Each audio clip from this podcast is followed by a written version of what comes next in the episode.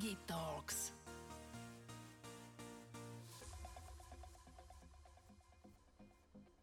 Rodák z Dubnice nad Váhom. Absolvent fakulty telesnej výchovy a športu na Univerzite Komenského v Bratislave. Svoju kariéru naštartoval v oblasti financií, kde pôsobil 15 rokov. Je priekopníkom neurolingvistického programovania na Slovensku. Mentor, coach a tréner v oblasti ľudského potenciálu. Jeho poslaním je viesť ľudí autentickou premenou k osobnej, vzťahovej a finančnej prosperite. Mojím hostom v podcaste Ergi Talks je Andy Vinson. A začnem teda rovno takou zákernou otázkou, že kto si ty jednou vetou? Človek. Môže byť rozvinutá. Som človek. Si človek, vynikajúco. A keby som mal charakterizovať troma slovami, aké by to boli? Vieš, ono to je, že otázka je, že v porovnaní s kým a je táto otázka, kto som a v akom kontexte, v akej situácii. Vieš, som otec, som manžel, som tréner, som coach, som mentor, som otec, som človek a v podstate tými troma vetami som ľudská bytosť. Alebo tými dvoma slovami. Som ľudská bytosť, ktorá a, žije na tomto svete, žije aj so výzvami, aj s radosťami, ktorá túži byť taktiež šťastná, ako myslím si, že každý.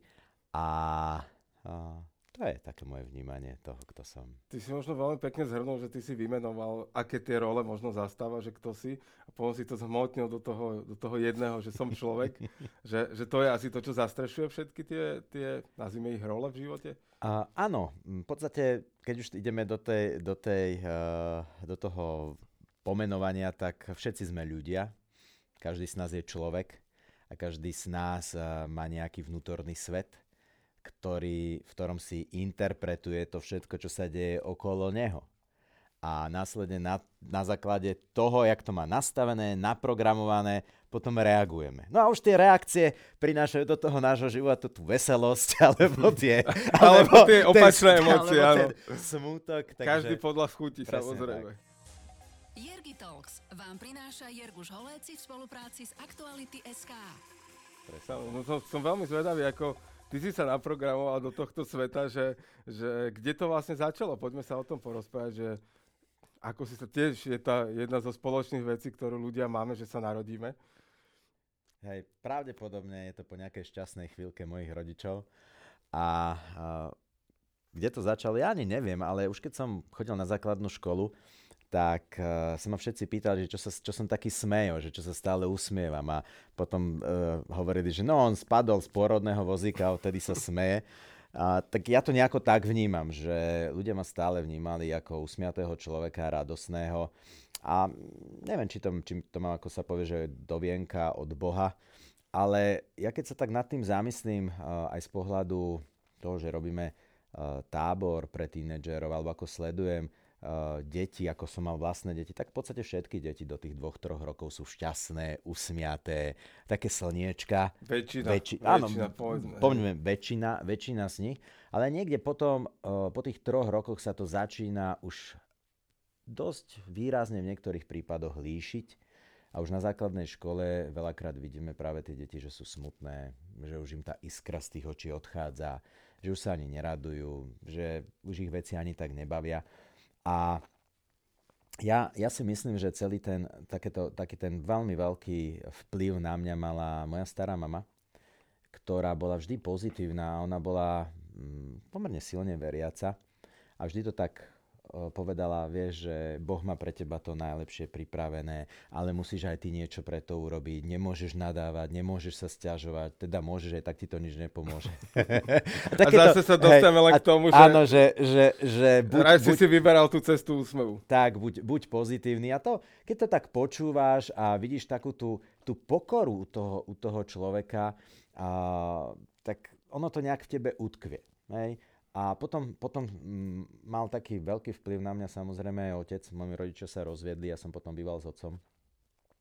A on mi dával pomerne veľkú slobodu, ale a, bol tiež taký pozitívny. Hej, že, že v tom pozitívnom duchu sa baviť o veciach, potom, niekde po tom 89., ako už začala k nám prichádzať tá literatúra, rôzne ezoterické smery, tak človek začal Hej, takže sila pozitívneho myslenia, hej, Marfieho zákony.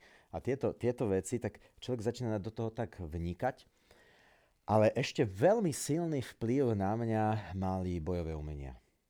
Tam som mal to šťastie a, a šport ako taký, ale najviac, najviac bojové umenia a v podstate boli to tradičné okinavské karate, kde sme sa učili bojovať aj so zbraňami, kde sme v podstate určitým spôsobom pričuchli aj k zen buddhizmu. A začínali sme tréning práve dýchovými cvičeniami, meditáciami. A toto, toto ma veľmi silne ovplyvnilo. A už vlastne vtedy ma fascinovali také tie prvé kung fu filmy, kde tí Shaolini dal si do krku kopiu, alebo otlačil tam auto, alebo jednoducho palicou ho búchali a lámali na sebe bejsbolové palice a kadečo, čo predtým, čo v tom detskom veku pre mňa bolo nepredstaviteľné. Až kým som nezačal podstupovať ten tréning a jednoducho pochopil som to prepojenie toho tela s tým duchom, s tou dušou. A vlastne som si uvedomil, že toto dokáže každý, pokiaľ má na to tréning a je hlavne ochotný ten tréning absolvovať a vydržať v ňom. Čo ti dávalo sílu vytrvať v tom karate tú, uh, tú vôľu ísť za tým ďalej? Lebo karate predpokladám, že naozaj o, z toho, čo nejakí moji kamaráti rozprávali o keby veľmi špecifických a presných pohyboch.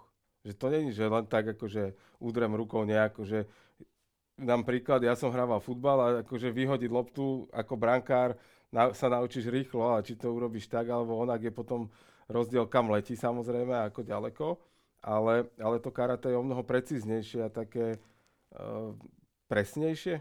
Vieš, ono má, má svoje pravidla, povedzme si to tak a každý šport vychádza z nejakých základných princípov, základných techník. A ty potom si vlastne už tvoríš svoj vlastný štýl. A je to aj chôdza. Všetci sa učíme chodiť. Neu, neučíme sa hneď utekať. Ale už potom tú chôdzu máme rozdielnu. Áno. Aj ten fotbal. Všetci sa učíme kopať do lopty. Najprv začneme špicákom, potom nártom, potom nejako bokom, bokom hej. A potom dojde Ronaldo. a ten kopne aj petičkou.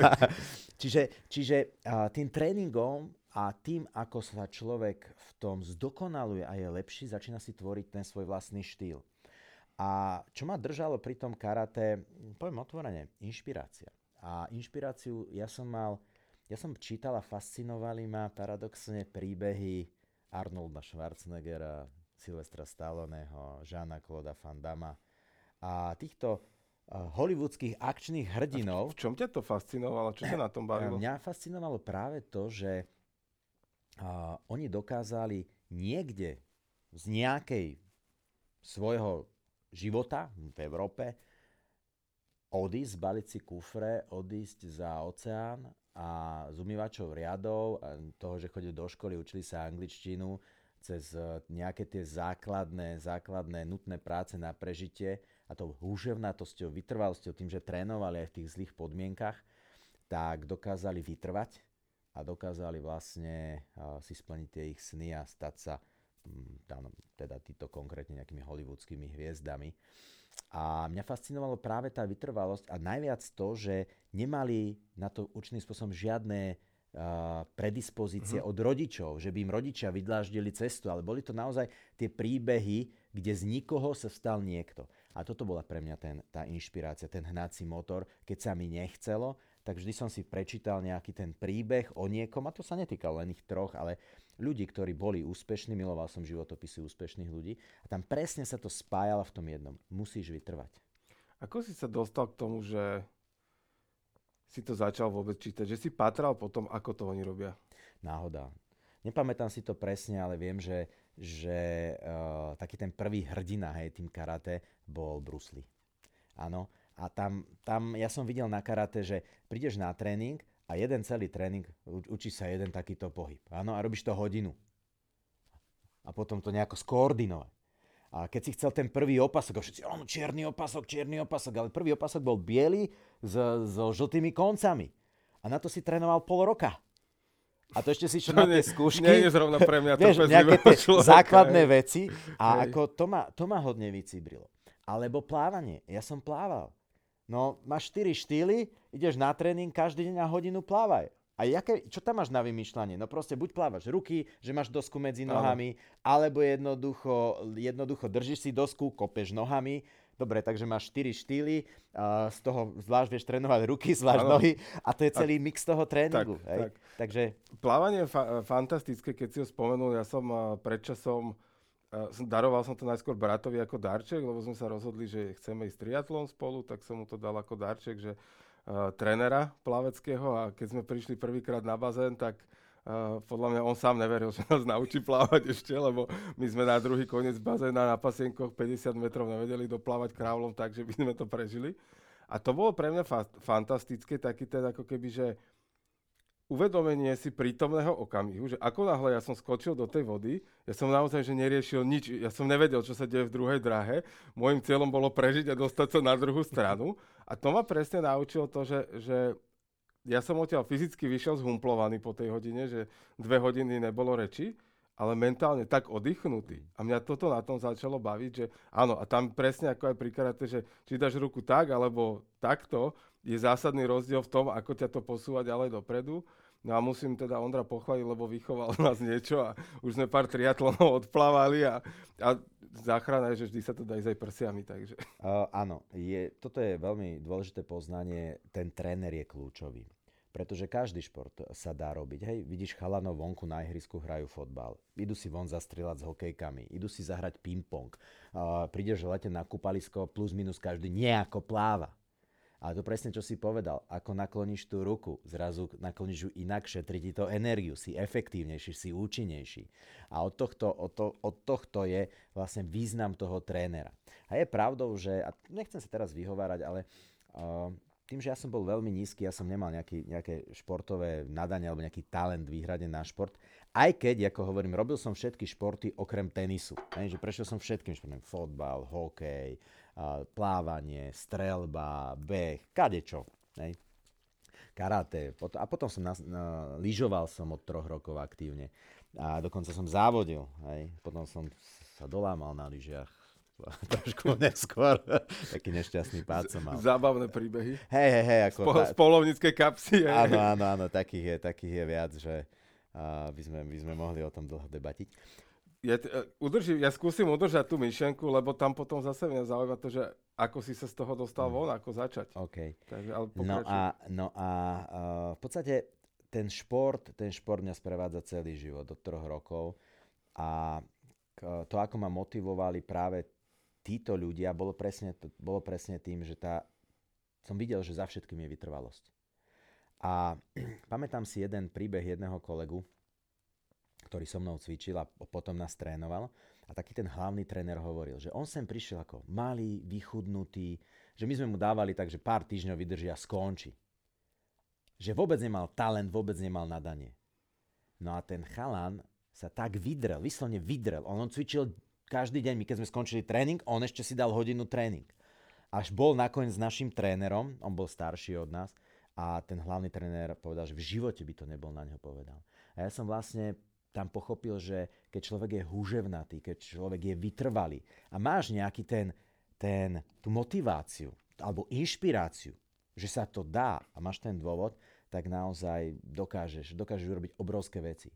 A jedna zo skúseností, jedna obrovská výhoda, prečo sa to mnohým ľuďom podarí, je to, že oni vytrvajú a tí talentovaní to vzdajú že práve tá vytrvalosť je ďaleko viac ako ten talent. Že to premrhajú ako keby. Presne tak. Ja som mal na vysokej škole spolužiaka, ktorý bol talentovaný hokejista. Všetci o ňom hovorili, že je, že je absolútne skvelý. No ale potom začal chodiť cez víkendy viac do baru ako na tréningy, potom už to bol viac zábava ako tréningy. No a všetci mu predpovedali skvelú budúcnosť. A nebola. Toto je krásny príklad zase z futbalu, taký, taký slovenský, kde Filip Šebo, ktorý je môj kamarát a on bol presne ten, ten drič, hej, že my sme sa poznáme asi od 13-14 rokov a on naozaj, on to mal vydreté, on proste každý ten gól vydrel postupne sa naučil, kam si zbehnúť, kam sa a tak ďalej. A my sme si vždy tak s nadsackou robili srandu, že s jeho vôľou a talentom vláda Vajsa by sme mali na Slovensku Messiho, akurát sú to u nás dvaja ľudia, ktorých nevieme spojiť. Takže, takže áno, je, je to určite o tom, že, že presne, že ten talentovaný, on v zásade má to sebavedomie ako dieťa, vie, že to dokáže a robí to prirodzene automaticky a tým pádom on ako keby možno na tej čiare, že je dopredu a to je na konci dňa jeho nevýhodou. Hej, že, že ako keby on zlenivie, keď to tak poviem, že a však tuto ešte ostatný deň, ten nevie kopnúť do lopty, ja mám ešte čas. A zrazu ten, čo nevedel kopnúť do lopty, už je ďaleko pred ním a on sa vtedy spamätá. Lebo ten už má naučené tie návyky presne. A hlavne v športe je to veľmi citlivé, tá metodika prípravy od tých uh, detí cez, ten, cez tých mladých uh, tínedžerov uh, je extrémne dôležitá pretože e, tým, že ja som študoval fakultu telesnej výchovy a športu, tak tam sme presne toto rozoberali, aký je my sme boli vlastne, komunistické krajiny boli v danom čase významné tým, že my sme vyhrávali všetky žiacké, dorastenecké, juniorské majstrovstva sveta. Ale už keď e, sme sa dostali do tej kategórie tých e, seniorov, tak jednoducho a nikde nikto. Neuspievali sme. Bolo to fakt pár jednotlivcov, ktorým sa podarilo, ale vo väčšine prípadov nás tie okolité krajiny, tie vyspelé krajiny uh, predbehli. Prečo? Pretože my sme tých žiakov, dorastencov prepálili, pretrénovali. Vyhnali sme ich a nerobili sme to, ako sa povie, s tým, s tým cieľom, že z neho ideme vychovať o 10, o 15, o 20 rokov uh, majstra sveta, olympijského víťaza ale jednoducho teraz, žiaci, a poďme, musíme vyhrať, musíme byť najbližší a za každú cenu. Áno. A toto bola, toto bola obrovská škoda. My sme hodne o tom diskutovali práve na vysokej škole, a, o týchto prípravách a niektorí docenti mi dali vlastne za pravdu, že to tak je. Vlastná skúsenosť opäť. Uh, ja tým, že som hral futbal, tak my sme mali určité obdobie trénera, ktorý po nás hulakal, naháňal nás a tak ďalej. Hej. A môj otec ako taký ako relatívne skôr pokojný človek sa ho potom v rámci nejakej debaty, tým, že je lekár, tak skôr či neskôr ho navštívil, tak, tak diskutoval a pýta sa, že ako trénerko, že prečo na tých chlapcov tak učíte, že to sú deti, akože o čo tu ide, že tak dostanú gól, no tak bože, že a on, no viete doktore, ale akože oni dostanú gól a ja nedostanem výplatu. Hej? A to v mládežnických družstvách tak fungovalo. Čiže ten, celý ten systém, a to, to presne odzrkadluje to, že my ten výsledok sme chceli ako, ako, ako krajina, ako národ spraviť hneď. A potom nám to celé ušlo a už keď teraz sa pozrieme či už na atletiku alebo akékoľvek športy, tak už len Češi, Maďari nás predčili ďaleko. A to Maďari ako, tak, jak to bolo, že oni boli ďaleko za nami.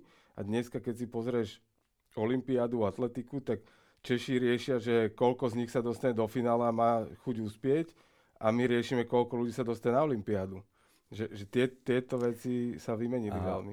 Pozri, zoberme si len hokej. Hej, e, kedysi Československo, hokejová veľmoc, keď sa povedalo Francúzi, Švajčiari, Nemci, tak tam nebol hokej. Áno? A dnes? Nám lepí, keď ideme hrať proti ním, no. Systematická, systematická príprava, dokonca mal som kamaráta, ktorý trénoval hokej v Španielsku. On hovorí, že oni tam majú takú prípravku, také, tak, tak, také silné zázemie pre tie decka, tam vytvárajú na to, že, že on hovorí o 20 rokov... Tam bude lepiť zo Španielov. Tak ďakujeme. Presne tak. Vráťme sa k tebe a tvojmu detstvu. Ako ty si vnímal školu? Čo pre teba bola škola v tom období? povinné zlo, alebo nutnosť, alebo, alebo... A ako si tým preplával? Vieš čo, tako, bolo to za komunistov, takže základku som nejako neriešil, ale pamätám si jeden taký základný, nejakú základnú vec, e, keď sme išli do druhého stupňa. Ja som vtedy už plával a vedel som, že e, od 5. ročníka je možnosť reprezentovať školu v trojboji a že tam vyberajú proste všetkých, ktorí vedia plávať. A ja som síce bol najmenší, ale tým, že som chodil, že som plával, tak uh, som vedel, že wow, to bude super, budeme chodiť potom mimo školy na tie ško- okresné, krajské, celoslovenské a, jasné. a teda, že, lebo tam berú len plavcov, hej, lebo tam sa najviac stráca, že strelať sa už naučíš a už nejako tých 300 alebo 500 metrov, koľko tam bolo, to už nejako odbehneš, áno. A, a, lebo na tom behu, na tom plávaní, tam, tam sa dá najviac stratiť. Takže v podstate na to, to, to som mal takú školu, že šport, potom boli všetky partizánsky samopál, tak ja som sa vždy do týchto športových aktivít hlásil.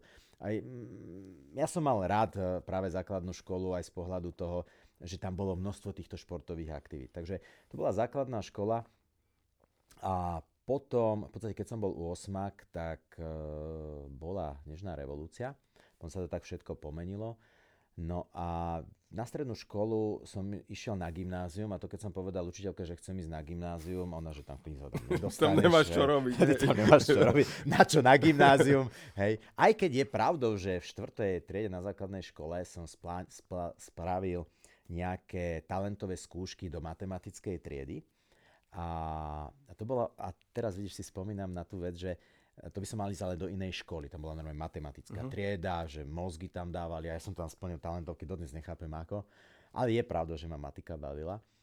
No a ma prijali, ja som teda povedal, že idem a to bolo v štvrtom ročníku cez leto, od 5. som mal nastúpiť, tak niekedy v auguste hovorím mame, že mama, ale ja tam nechcem ísť. Ja chcem zostať na tejto škole, lebo my tu máme veľký bazén, veľkú telocvičňu a táto škola robí ten trojboj a ja chcem proste v tých športových aktivitách tomu sa venovať, nie tam matematike, tak vlastne ešte to mama bola potom cez leto vybavovať a zostal som potom na tej pôvodnej z, z, z základnej škole. Bol tam nejaký tlak od rodičov v tej chvíli, že či nechali to na tvoju voľbu? Ne, nebol tam, nebol tam vôbec tlak. Ako oni, myslím si, že niečo tak naznačovali, že ale matematika, vieš, budeš mať možnosť.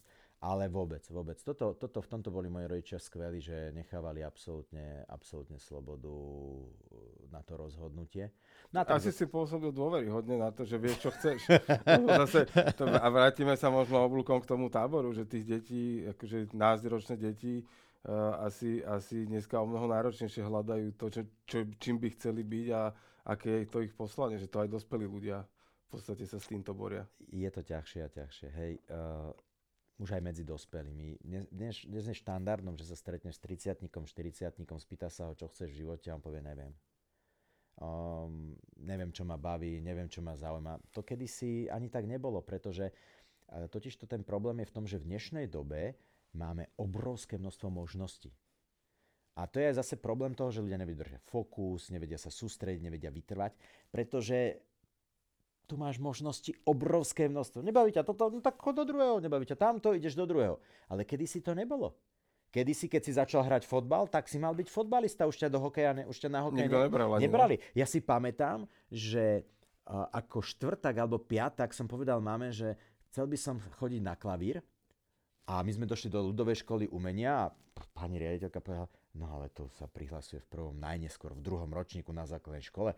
To on už je príliš starý na to, aby sme ho zobrali. Hej, takže ako uh, to sa nenosilo. Už, už keď si si človek vybral, tak už si išiel v tom a nejako preskakovať.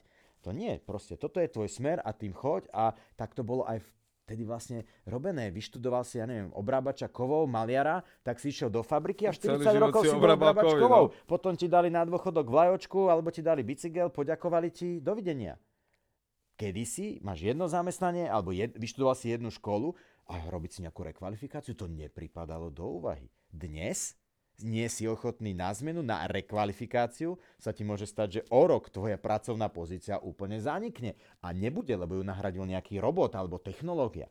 Takže naozaj tá doba je, tá doba je iná a tú základku ja som mal rád. No a potom hovorím tej učiteľke, že chcem ísť na ten Gimpel.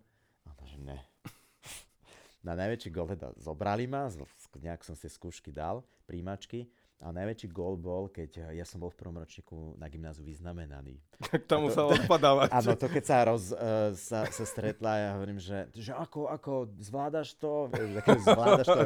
Prežil si ešte. Stretol, že, hej, hej, hej, že pani učiteľka, áno, áno, a ako? No, neviem, vyznamenaný som bol. A to normálne, to, dodnes mám ten výraz to, tváre áno, áno. toho 10-sekundového prázdna, kedy ona tak, že a to ti gratulujem, to je, to je, to je úžasné, hej? Takže, takže s tým mám takú tú... Bo, bolo to v podstate tým, že tam ťa to začalo baviť, že si v tom našiel nejaký v zásade zmysel pre seba? Poviem ti, poviem ti, jednak som išiel na základ, na Gimpel s tým, že mal som takú inštrukciu, že musíš sa dobre zapísať, potom sa ti bude ľahko vodiť roky. Áno, áno. Takže je pravdou, ja, že, že, som, je pravdou, že som makal, ale je zase pravda, že vyhovoval mi, zrejme mi vyhovoval ten štýl učenia tých učiteľov, že som sa veľa naučil v tej škole.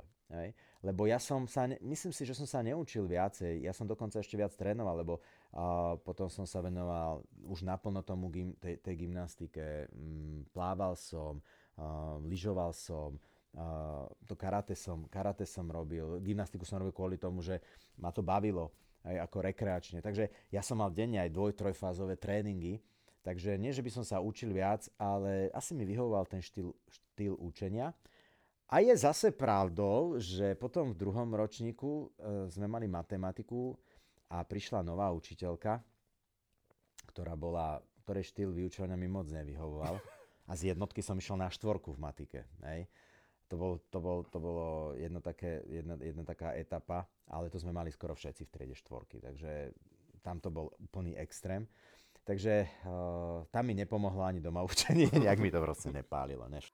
Počúvate Jergy Talks, podcast plný inšpirácie. Ty si mi rozprával nedávno, e, sme mali tému maturity, ja už neviem, ako sme sa k tomu vtedy dostali, ale ty si mal takú tiež zaujímavú skúsenosť uh, s maturitou a, a tým uh, maturitným týždňom prípravy. Hej, hej, hej, to bola, to bola sranda, pretože ja už vtedy niekedy v tých 16 rokov, druhý, tretí ročník na Gimply, som začal sa venovať jednak tie bojové umenia, ten zen buddhizmus a potom tie rôzne ezoterické smery sem prichádzali, začali tie také prvé školenia, tak som si začal to absolvovať, môjho otca som nejako k tomu ukecával, že poďme na toto, to znie zaujímavé, lebo ja som vedel te, o tej mentalite z tých bojových umení, že ten mozog ti vie jednoducho určitým spôsobom pomôcť, aby to telo to zvládlo, aby si dokázal urobiť tie, dávam to do úvodzovek, abnormálne veci so svojím telom. No a... ty si pátral potom poznanie Áno, áno. Ja, jednoducho, ja som všetká literatúra, ktorá, e, ktorá prišla, ja som si ju kupoval, to ešte si pamätám, boli knižky zahraničné prekladané a to bolo písané na stroji, ale normálne na, na A5, zo, také tie, tou hrebeňovou okay. väzbou, alebo len nejakým spôsobom zviazané. Uh, knižky boli takto prekladané o rôznych, o rôznych týchto duchovných veciach. Takže ja som hotal všetko, si pamätám, to som chodil ešte do do Bratislavy, do, eh, do Ružinova, eh, Dom kultúry Ružinov, tam bola nejaká taká eh, predajňa s takýmito knihami, tak to som, tam som si chodil nakupovať takéto knižky aj pre otca, sme to potom študovali, chodil som na všetky tieto rôzne kurzy. No a tá maturita, bolo to také zaujímavé, pretože keď bol ten maturitný týždeň, teda neviem, ak sa to teraz volá, pred skúškami, pre, pred maturitami máš týždeň voľno ja neviem, či bol vtedy útorok alebo aký deň, ja som sa ráno zobudil a mal som také, také brucho ma bolelo a že od hladu, nie? Tak som si šupol po... Súčenia. Aj, ako, nejak som to neriešil, ale pravdepodobne áno. A, a dal som si pomarančový, neviem, či pomaranč som si dal pomarančový džus s jablkom, nejaké ovocie a začal som aj potom obrovské, ešte väčšie krče. Tak som išiel doktor, že strašne ma boli brucho, tak mi dali, myslím, že magnéziu a zavolali sanitku, že do nemocnice. A ja hovorím, že čo, tak zobrali ma do nemocnice, tam mi dali nejaké infúzie, že tam teda zostanem. Nechápal som prečo, čo, ale brucho ma strašne, strašne bolelo. Nikto nevedel, čo mi je. A potom ma zobrali teda na hadicu, dali mi ju uh, do žalúdka. ja taký vysmátý. Potom to je maturita, prechádzka ja taký, ja taký vysmátý, šťastný. A ja hovorím ešte tomu, uh, tomu doktorovi, o, to bolo super, aspoň som videl svoj žalúdok znútra na farebnej obrazovke. On na mňa pozeral akože, že čo? Čo za exo no, to došlo? Áno, presne tak. A ja som bol už vtedy taký pozitívny, lebo som čítal tie knihy, mal som už nejaké tie semináre za sebou. A ja som jednoducho vedel, že tú maturitu chcem spraviť, tak hovorím, mne sa nedalo učiť. Tá bolesť bola taká, že ja som väčšinou potom spál a bol som taký ubolený. A ja hovorím, že no čo teraz? Tak hovorím, no dobre, keď mi dajú infúzku a bude mi nejak lepšie, tak ja sa naučím z každého predmetu jednu otázku. Naozaj, že naučím. No a potom mala dvojsť maturita, či som nematuroval v stredu a ešte som bol v nemocnici, tak potom ma na revers pustili v útorok z nemocnice a teda v stredu som mali ísť na maturitu. Ale ako ubolený som bol celý taký, jak keď človek je v nemocnici. No a prišiel som ráno, ma mama doviezla na maturity, učiteľky boli natoľko skvelé, že nechali ma ležať v kabinete a potom, keď som už mali zodpovedať, tak ma zavolali pre tú komisiu. A ja som tak došiel, nejak tú prípravu som robil z každého toho predmetu. No a ja som si ti vyťahol aj otázku, ktorú som sa naučil. a ako vyšlo to a potom bolo také zaujímavé, ja som mal jednu výhodu, že ja, ja už keď som išiel maturovať, ja som nemal ani ten tlak taký strachu, lebo ja som vedel, že už som prijatý na vysokú školu nebolo potrebné zmaturovať. Takže mne bolo v konečnom akokoľvek, jedno, akokoľvek, ja som bol raz maturovať, jasné. lebo už som bol prijatý na vysokú školu. Aj keď teda tie skúšky na vysokú školu boli fakt hodne náročné. No a, ale boli v apríli, máji, čiže už som to vedel. No a tak potom, potom nakoniec ešte učiteľka sa ma pýta, to bola Slovenčina, nejakú otázku mi dávala doplňujúcu. A že no, ako sa volá, neviem čo. A že to ste posiali na vysokú školu, uh, ako sa to volá. Životopis? Ona že áno, áno, super, životopis. okay. Tak ona bola viac nadšená ako ja, lebo ja tam taký ubolený. A už, uh, už viete, na akú idete vysokú školu? Kedy máte príjmacie skúšky? A, hovorím, pani profesorka, ja už som prijatý. A taká, že Hej, boli prekvapené z toho, že oh, to je super, gratulujem. Takže to bol môj taký zážitok s maturitou, takže dali mi zmaturovať, paradoxe zmaturoval som lepšie, ako som mal vysvedčenia. Hej, takže to bol tiež taký, taký, taký šťastný okamih. A zázrakom na druhý deň už mi nebuď nič nebolo. už ma brucho nebolelo. Odišli stresy, Hej, odišli. Pravdepodobne ja si myslím, že tam bol nejaký vnútorný stres, aj keď teda ten doktor vtedy povedal, oni mi dali nejakú infúziu, že mi sa mi vracia uh, žlč z, z tenkého čreva späť do žlčovodu, takže že tam nejak ten zvierač nefunguje a nejakými infúzkami to myslím, že doriešili. Tak takže... ste ho opravili. hej, hej, Maturita ho opravila, takže, takže bolo. No ale poďme, ja si pamätám teda tú, tú tému uh, zranenia na lyžiach. Čo toto bolo za zábavu, prosím ťa? To bolo Veľmi zaujímavé, už som bol vtedy ženatý, mal som, mal som, s manželkou sme mali ročného syna. A nemal ešte ani rok vlastne. Bolo to, myslím, že 9. februára sa to stalo. Alebo 11. Bola to sobota. A kúsok od nás, taký svách, volajú kamaráti, že poďme poližovať tuto na 3-4 hodinky, ve slniečko. Hovorím, že dobre, tak sme išli, išiel som aj s mojimi bratmi, No a celý sme lyžovali, zabávali sme sa. Brat mal zrovna nové lyže a hovorí, že nechceš ich otestovať. Hovorím, však daj, budem na nich lyžovať. On si zobral moje. No a už potom také, taká, taká voľná zábava, bolo asi neviem, 12 hodín. Hovorím manželke, že o jednej sme doma. Pokecali sme hore na svahu. A tak, vieš, keď človek lyžuje, sa spotíš, vtedy ešte nebolo také termoprádlo, neboli všetky tieto výdobytky, klasická možno nejaká flanelová košela, klasické bavlnené tričko. No a stali sme na svahu a tak ti tam pofukovalo, vieš, že debatíš a ty si to neuvedomíš, že, že ťa podfúkne a tak ďalej. Ale bola mi už potom zima, že teda poďme už dole a bo, mal tam niekto rozostávané bránky, ale či si nedáme preteky. No, že dobre. Na poslednú jazdu Jasné, najlepší tak, nápad. Presne tak, neuvedomíš si. Tak ja hovorím, dobre chalani, však ja pôjdem posledný, vy chodte prvý. A ešte brat mi hovorí, dobre, tak daj mi moje nové lyže, tam sú lepšie hrany, ty si zober svoje. Je také lyže zrovna z garáže vyťahnuté. Hej, tak... Zbehlo sa všetko. Tak, presne sa to tak udialo. Tak oni zišli dolu a ja teda, že idem posledný, tak ako, taký borec, však som zavodil na lyžach, však není problém, čo nejaké brány tuto na takej somarskej lúke. No a neviem, či tretia, štvrtá alebo piata brána, ktorá to bola, ale viem presne, do ktorej strany som točil, do ľavej. A či tam bola, či tam bolo čo, jednoducho, jak som do tej lyže nejak tak zatlačil, tak v tej bráne ti mi obidve lyže jednoducho sa sklzli a ja som, padol som na tento bok, aj na ľavý bok. A jak som padol, tak vieš, tej rýchlosti sa ešte šúchaš dole po svahu. A ja som sa, jak som padol, tak som sa ešte takto nejak, myslím, že zrotoval. A som sa celý čas smial, lebo som videl, ako tí moji kamoši dole sa stoja, sa smejú, smejú, že ja borec a vysekal sa. No ja neviem, či som išiel 15-20 metrov, som sa šúchal po tom svahu. A že som tak akože padol, hlava do snehu, ešte som zasmial, že no, trapko. No a potom, že teda idem sa postaviť. A zrazu, že pich, a ja som sa nevedel postaviť. Obrovská bolesť, ani nadýchnuť. Hovorím, že čo je? A teraz to, bolo, to bol veľmi nepríjemný moment, lebo ja som nevedel, čo sa deje. Prvé hovorím, obrovská bolesť v chrbte. A ja hovorím, že tak toto je, to je prúser.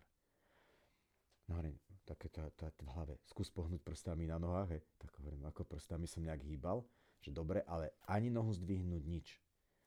Hovorím, a ja, chalani sa ešte dole smiali a ja tam tak krčenie, ak som sa chcel postaviť, nič, ja som nebol schopný si ani lyžiar, mm, lyžu vypnúť. Proste lyže mi ani nevypnúť. To nie, ja som nešiel rýchlo, to bol taký skôr nešťastný pád. A zrazu, hovorím, tak som tak nejako zamával, došli ku mne a ešte si zrobili srandičky, čo tu simuluje, že tak že chalani, akože prúser, ale ja sa neviem nič pohnúť. Tak mi nejako odoplí lyže, tak potom som, viem si pamätám, že som sa nejako otočil na bok a že sa dám na štyri a nejak tak ma nadvihnú. To vôbec, ako nič.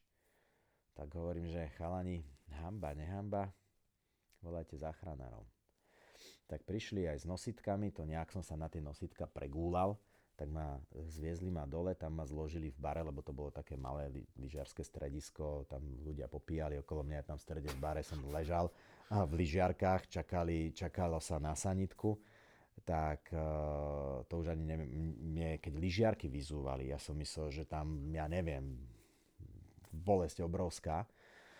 No a potom prišla sanitka, No a teda ma naložili do sanitky a bolo nejak pol jednej alebo koľko, už si to nepamätám, ale viem, že som mal byť o jednej doma. A hovorím, no, lebo ešte som predtým volal manželke, že už ešte posledná jazda, že ideme domov. A ona mi potom volala, lebo však sa čakalo nejaký čas na sanitku, že kde si? A už som na ceste domov a ja v sanitke. Chápeme sa? Našťastie nehúkala. Že už som na ceste domov, ale že ešte sa stavím v nemocnici, e, tuto niečo vybaviť a prídem. akože šialenec, šialenec, chápeš? Sám seba si presvedčal, že je to v pohode. Jasne, že je to v pohode, áno. No a nakoniec sme prišli do tej nemocnice a, a nejak ma, byl, ma tam doviezli na, na tých nosítkach a doktor, že tak čo vám je? Ja hovorím, spadal som na lyžach, že dobre, poďte dolu a poďte na rengen. A ja hovorím, že hovorím, ja sa neviem postaviť z tej lavice. Tak nejak ma ponadvihovali každý jeden taký ten pohyb, obrovská bolesť. Tak potom som ma dali nejak na ten rengen, zrengenoval to, potom sa čakalo chvíľku, kým to bolo, ja som tam taký ubolený, ja neviem, či som sedel alebo ležal, už si to nepamätám. Ale prvá veta, ktorú, keď pozrel na tie snímky, doktor hovorí, že nič vám tam není vidieť, máte, máte, jak to povedal, uh, zaplinatené brucho či žalúdok, nemohli ste niečo iné jesť, na raňajky? Čo ste jedli? Osené vločky. A ešte ma zosekal za to, čo som ja raňajkoval. Hej. Takže potom hovorím, ja tam nič nevidím, chodte domov. Ja, že prosím. Že však ja neviem. Ne, chodte domov, keby sa to zhoršovalo, prídite potom, chodte na chirurgické vyšetrenie, to bola sobota, chodte v pondelok normálne chirurgovi tam. Ja, že OK, tak hovorím, dobre, tak kamaráti so mnou boli dvaja, tí oni potom prišli autom s mojim autom tak ma nejako naložili do auta. Tak hovorím, ideme domov. Prišiel som domov, hovorím manželke, že no, všetko v pohode, akurát musím ležať. Tak jak, akože hrdina, chlap, áno, ako aby sa manželka nebala, však e, mali sme e, syna prvého a ten mal vtedy koľko, asi 10-9 mesiacov. Tak ja hrdina, akože, ale že musím ležať tak so všetkou silou. Ja som nebol schopný si lahnúť pomaly do postele, ani sa vyzerať. Nejak som to tak celé vybojoval. No a manželka vôbec nevedela, čo je, aké je to vážne. Až vlastne ani ja som nevedel, hej. Ale bolelo to, tak hovorím, že musím ležať, tak ona, tak som tam čaj a ja som nevedel ani na záchod mm-hmm. pomaly ísť. Áno, vôbec sa otočiť, nič. No a nejak som to tak, ako sa povie, že tú nedelu rozhýbal, ale stále som ležal.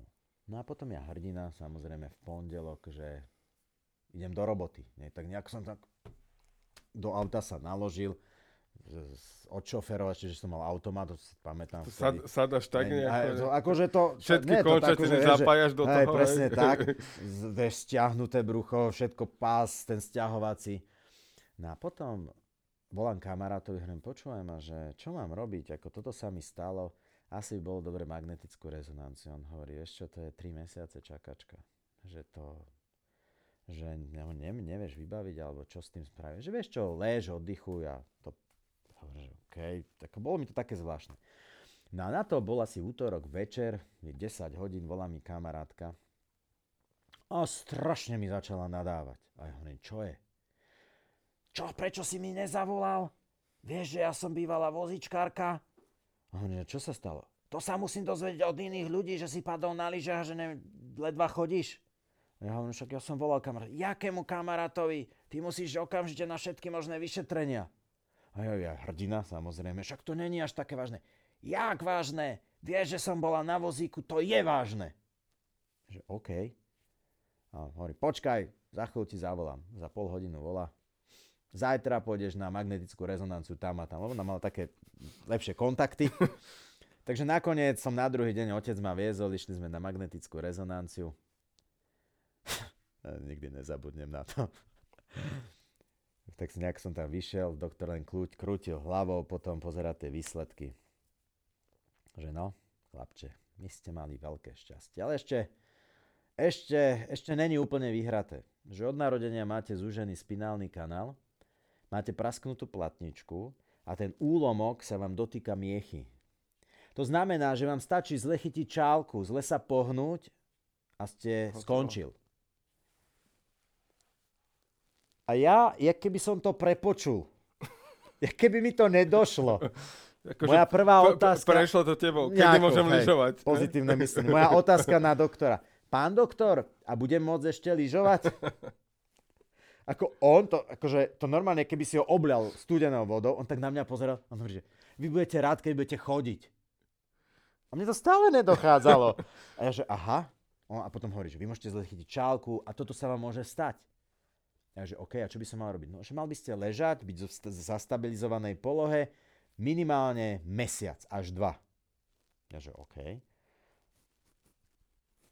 A ja, pán doktor, a je jedno, kde budem ležať? No, že jak to myslíte?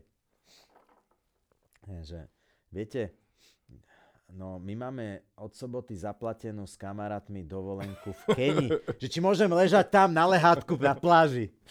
akože, to už bol úplný klinec, to už na mňa pozeral, že či som, či som úplne mimo. No a, a tak podstate povedal, že keď sa nebudem namáhať, keď nepojem na safari a žiadne na, vytriasanie a tak, tak ako v podstate môžem. No a tak ja na to volám kamošom, hovorím kamaráti moji, že tak hovorím, že no keď, mi budete, keď ma budete obúvať, obliekať, zadok si zatiaľ zvládam utrieť sám, ale nosiť mi tašky, nosiť mi jedlo, proste nemôžem spraviť prudký pohyb, tak môžem ísť s vami tak v podstate ja, to bola streda, v sobotu som odletel do Kene, ale ako sa hovorí, to bola dovolenka snov, pretože Obskakovaný. jedlo, obliekali Sice chodil som tak, jak robot posťahovaný všetkými tými pásmi, ale bolo to, bolo to naozaj mm, také úžasné. A potom sme sa vrátili domov. A tedy som potom, tom som 4 alebo 5 týždňov som fakt poctivo ležal No a bol, boli, boli skvelí ľudia okolo mňa. Ten uh, pán doktor, fakt, že pichali mi priamo infusky uh, do chrbta, uh, postupne nejaké cvičenia. No a dva roky, ale pravda, že dva roky som potom každý jeden deň cvičil, špeciálne cviky na chrbát, na brucho. No a dneska plnohodnotne fungujem. Čiže lyžujem, behám, športujem. Mám, je pravdou, že mám taký podvedomý nejaký rešpekt na golf, na tenis a, ako niečo tam je také, že... Také že, rotačné. Ako, hej, že, ako mám taký, taký rešpekt, aj keď je pravda, že tenis nehrám a golf tiež nie, ale niekde to tam v hlave mám, lebo tedy som doktor povedal, že veľký pozor na, rotačné športy. Tak niekde to mám v hlave, ale ako nejak som to, ale skôr už som bol párkrát hrať, takže fungujem, hej. Čo ti dala táto skúsenosť do života? Vieš čo, ono, keď už, keďže ja už som vtedy fungoval práve uh, aj na, týchto, na tomto, dám to do úvodzovek, pozitívnom myslení alebo práci s, tou, s neurolingvistickým programovaním, tak uh, samozrejme ja viem, že každá vec, ktorá sa nám v živote deje, je príčinou niečoho. Ale príčina je niekde a toto je nejakým spôsobom výsledok toho. A ja som si presne kládol otázku, čo sa mám naučiť. Hej čo sa mi tu zrkadlí, čo som mal urobiť a neurobil som, alebo čo som mal urobiť inak. A je pravdou, že mne to vtedy nedokliklo. Hej, ja som nevedel. Vedel som, že som niečo zbabral, že niečo, že mhm. niečo ale nevedel som vôbec identifikovať, čo to bolo. Hej, že mám pozitívne myslenie, pomáham ľuďom, áno, pracujem na sebe. No a až plus minus o 8 rokov prišla ďalšia lekcia do môjho života a na tej som sa potom naučil, že čo som mal pochopiť pred tými x rokmi. No a tá bola, tá našťastie nebola, e, nebola čisto, čisto, teda nemal som zdravotný problém nejaký výraznejší alebo bolestivejší, ale bol to, bol to zhluk všetkých možných problémov v rôznych oblastiach života v jednom čase. A bolo to veľmi aj mentálne, psychicky e, náročné, až bolestivé. A vtedy, vtedy došlo takému dosť veľkému nejakému uvedomeniu, e, kde sa mi vlastne aj zvedomilo ten život tam v tom období. A uh, dalo mi to veľa. No. Fantázia.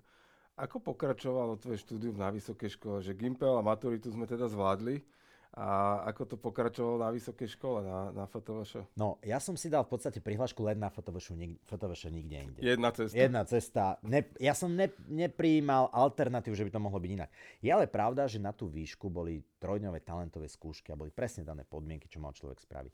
A ja som sa na ne takmer dva roky pripravoval. Hej, že fakt som mal trénera na gymnastiku, plávanie som mal zvládnuté. Čiže všetky tie veci, disciplíny, čo boli na talentku, ja som fakt trénoval. A rok potom, fakt, že makačka, a odkiaľ som to vedel, lebo môj, môj kamarát, ktorý bol rok starší, presne rok sa pripravoval, on povedal, on rok trénoval, keď budeš rok trénovať, dáš to, uh-huh. zoberú ťa. Lebo tam sa hlásil na vtedy tisíc alebo 1200 a brali do 100 študentov. Hej, takže ako tie skúšky To boli... bolo, že len spraviť, ale ešte aj byť... Jasné, byť tej, jednak musíš mať topke. talentovky, uh, musíš zvládnuť talentovky a potom aj tu, tu, tie vedomostné znalosti. No a výška bola fantastická, pretože v prvom ročníku to išlo, to, žil som tým a ja som sa potom v podstate v druhom ročníku dostal medzi ľudí, to bolo presne tak, išiel som v internáte po schodoch a kamož išiel starší, myslím, že bol štvrtak vtedy, alebo piatak už, v obleku nahodený v krate, že kde ideš, lebo však na FTV všetci šušťáky, tepláky, trička, no. Kam ideš? Že na jednu prednášku. Na akú prednášku? Že vieš čo, takého úspešného človeka. OK. A to by som mohol aj ja? Lebo už som sa vtedy vzdelával, tak ma to tak zaujalo, že jasné.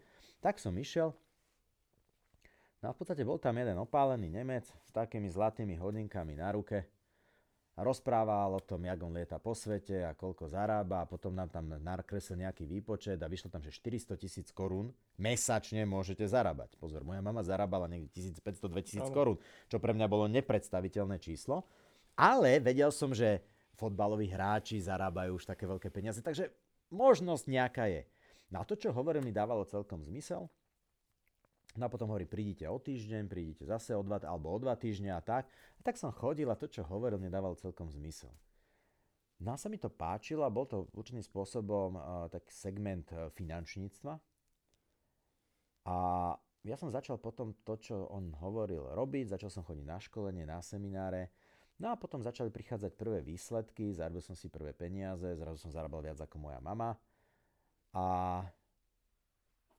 popri škole som sa potom začal venovať finančníctvu, kde som to, sa mi to tak krásne spojilo, pretože som to vnímal tak, že ja som hodne dbal na to svoje fyzické zdravie a tam sa mi to spojilo s tým, že pomáhame ľuďom sa starať o finančné zdravie. A tá metafora sa mne veľmi spájala a bolo to, bolo to skvelé, lebo som sa mnou učil nové veci, bolo to pozitívne, či pracovali sme aj s tým mentálnym nastavením, alebo sme sa učili a mne to tam hodne fungovalo, a pretože ja som bol taký pozitívny medzi tými ľuďmi. Hej, mnoho ľudí, ktorí začali, tak povedali, oh, klient ma odmietol, to je na nič, a ja, to, to nie, to sa dá naučiť, to je zvládnuť, vieš, musí si nastaviť svoju hlavu. Ja som bol z toho, z tých bojových umení a z tých, všetkých, takých, tých, tých tréningov, som vedel, že sa to dá naučiť. No a je pravdou, že ja som sa potom stal najlepším, dokonca 3 roky po sebe som mal najlepšiu pobočku uh, v krajinách Európy, kde vlastne firma pôsobila potom dokonca som pôsobil vo viacerých krajinách, a dokonca som potom odsťahoval aj do Rumúnska s mojou rodinou a za tú históriu sme takto s tými týmami, ktoré som viedol, uzavreli cez 65 tisíc finančníckých zmluv. Koľkokrát ste boli odmetnutí? To sa, to, to sa, ne, to sa nedá ani povedať, to sú, to sú tisícky, stovky krát, nie stovky, tisícky krát, keď som počul nie. No a v podstate tak som prešiel do toho finančníctva a tú vysokú školu v tom treťom ročníku priznávam, že som chcel skončiť. Chcel som ju prerušiť, povedať, že mne to nedáva zmysel tá výška, hej. Lebo ja som naozaj ma to finančníctvo úplne pohltilo, dávalo mi to zmysel, jak to celé fungovalo a chcel som ju skončiť. Ale už vtedy mi jeden môj mentor povedal, že vieš čo, to dokončí, len trošku záber navyše. Ja viem, že by sa toho, že ťa nebavia tie skúšky. Záber, dokončí si to. Sice aj keď to nebudeš robiť, aj keď to nebudeš potrebovať, dokončí to. Tak som potom tú výšku aj dokončil a popri tom som si budoval ten svoj biznis. A taký paradox bol, to mi vtedy hovoril ten jeden môj mentor, že no, zaujímavé je teraz jedna vec. Máš štátnice, prídeš na tie štátnice už vlastným autom, čo väčšina profesorov príde električkou a chcem ti zvedomiť jednu vec to, že tvoji spolužiaci chodili cez víkendy na žúrky, na chlastať a kadečo a ty si cez víkendy chodil na školenia, na semináre, učil si sa, vzdelával si sa a dnes už má z toho ovocie, tak chcem ti zvedomiť jednu vec. Že akú? Už dnes zarábaš viac peňazí ako všetci tí pedagógovia, čo ťa budú skúšať dokopy. Ja som to vlastne ani neuvedomoval, ja som to bral ako takú prirodzenú súčasť, prirodzenú súčasť. A bolo to také, vnímal som to také trošku nespravodlivé, hej, že sú tam docenti, ľudia, ktorí robili vedeckú prácu, majú, obrov, majú v podstate život už ten pracovný takmer za sebou a ja, mladý frkan, po nejakých troch rokoch práce uh, mám viac peňazí, ako majú oni. Takže to bolo také to, že to je nespravodlivé, ale vtedy som si uvedomil, že no, svet je taký, že nie sme platení za to, koľko veľa odrobíme, ale ako. Čo a ako. A, čo a ako. Hej, a v akom systéme v podstate fungujeme. Takže a to bola vysoká škola, čiže ja som už potom ani, aj keď som teda nejakých ľudí trénoval vo fitku, lebo niektorí chceli nabrať na, na, na váhe, vyformácie postavu, niektorí chceli sa zase schudnúť. A už vtedy, paradoxne, bolo to, myslím, že v 96. roku, áno, myslím, že 96. rok to bol, som trénoval, uh, trénoval som skvelého človeka, s ktorým sme sa, to bola taká, taká historka, neviem teda, či ťa zaujíma. Nech sa páči. Bo, došiel do fitka chalan. A cvičil tak, že jak, keď som ho videl, ja no, keď bude takto pokračovať, mňa ho odnesú na, na, vozí, na vozíku alebo na nosítka. Prepaluje sa lahunku. No proste odvalí si chrbát, podaťahuje si, potrhá si svaly. A ja hovorím za ním, hovorím, že prepáč, že viem, že cvičíš, môžem ti niečo povedať? Hovorím, môžem niečo, čo som si všimol, vieš, že môž, príjmi to ako chceš, ale keď budeš ten pohyb, ten cvik robiť takto, môžeš si zraniť chrbát. A on tak spozornil, že hej, a že, že áno. A teda som pár vecí povedal a on bol taký spokojný a že teda či by som ho netrénoval. No a začal som ho trénovať, začal som mu dávať teda nejaké rady. No a a jemu sa začalo dariť a nejakým spôsobom videl, že robím kvalitnú robotu a paradoxne ten chlap v danom čase bol veľmi úspešným manažérom Karla Gota a dokonca bol manažérom časopisu Slovenka v danom čase. Volá sa Rišo Vrablec. Dnes je, dnes je ako zabávač.sk a on vtedy povedal, vieš čo, ja ti pomôžem. Že, ako to myslíš? Vieš čo, je tu jeden podnikateľský časopis, volá sa, že Duel. Ty tam budeš mať rubriku o tom, ako cvičiť, ako mať zdravý životný štýl. A zoznamil to so šéf-redaktorkou. A je pravdou, že v dvoch časopisoch mi reálne vyšlo na celú stranu, na celú stranu nejaký príspevok ktorý som tam mal, ale potom, potom ten časopis zanikol. Neviem, či nebudeme to, či nebudeme to pri, pripisovať tvojim článkom, áno, túto časť. Je, ale to bolo taký, také, také tá, taká tá nejaká prvá, prvá, prvá lastovička toho verejného výstupu. No a my sme vlastne s tým, s tým Rišom sme dodnes kamaráti. Fantastické. No. Ako sa uberala tá tvoja finančná kariéra a kedy možno prišlo k takej... Poďme touto jednou otázkou, poďme postupne. No v podstate počas tej výšky ja som začal teda sa zamerávať na ten biznis. Je pravdou, že tú výšku som začal už potom tak, tak viacej flákať a venoval som sa teda tomuto vzdelávaniu a cestoval som po svete. Všetky možné semináre o biznise, o peniazoch, ktoré kde boli, tak som sa snažil tam nanominovať. Ja som si to potom tak asi po nejakých desiatich rokoch som tak si robil takú retrospektívu. Hej. Ja som si vlastne uvedomil, že ja som za celú tú históriu, ak som vtedy bol v tom týme, nevynechal jeden jediný tréning, seminár, čo jednak uh, organizovala spoločnosť, pokiaľ som nebol chorý. Že od mamy som si na začiatku požičiaval peniaze, že mami, idem na víkendový seminár, požičiam mi proste 1500 korún. To bol skoro mesačná výplata, hej. tak nejak ma financoval, že ja ti to vrátim. No, uh, nevrátil som. Ale bola taká úžasná, lebo stále som chodil na tie semináre, som bol taký nadšený z toho, mi to dávalo zmysel. Čiže postupne som sa nejako oťukával a bol potom rok, bol to, pamätám si, bol december 99 a vedel som, že potrebujem nejako zhodnotiť rok a naplánovať si rok predtým. A už som 3 roky v tom finančníctve pracoval, ale nejako sa mi výrazne nedaril. Nezarábal som nejaké veľké peniaze, hej, ako privýrobil som si, ale ne, nie, nič vo veľkom. No a vtedy, vtedy vlastne pamätám taký, že čo bol môj deň D. A vtedy ten deň D bolo to, že ja som si povedal a dosť. Lebo vtedy boli také podmienky, že spoločnosť hovorila, my ti otvoríme pobočku, zafinancujeme ti ju, ale musíš splniť nejaké podmienky. A ja som ich nevedel splniť. Proste nedarilo sa mi to nejakým spôsobom. A vtedy som povedal, a dosť, ja sa nebudem spoliehať na to, že mi firma ot, o, otvorí pobočku, ja si otvorím pobočku sám. Zoberiem si normálne zo stavebného sporenia úver, a, peniaze na zariadenie, na prenájom a vo februári, tak aj bolo, som si otvoril svoju prvú pobočku, ktorú som si maloval, koberec som tam naťahoval, vymýšľali sme nábytok, aký tam dáme. Čiže bolo také, také prvé dieťa.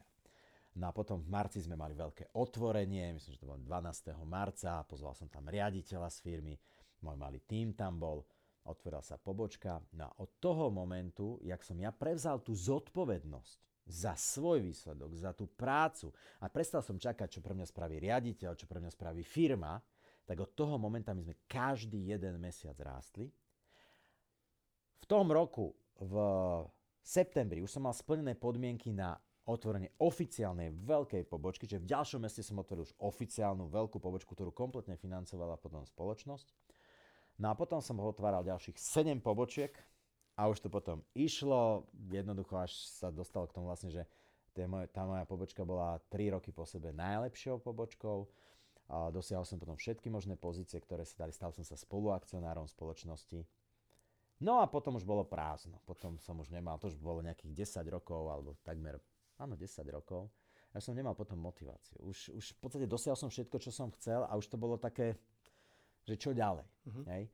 No a potom sa vlastne naskytla, to bolo v 2007, možnosť ísť do Rumunska. Tam sa chystala dôchodková reforma, tak sme tam proste s kamarátom išli a na zelenej lúke, že my to tu pomôžeme rozbehnúť.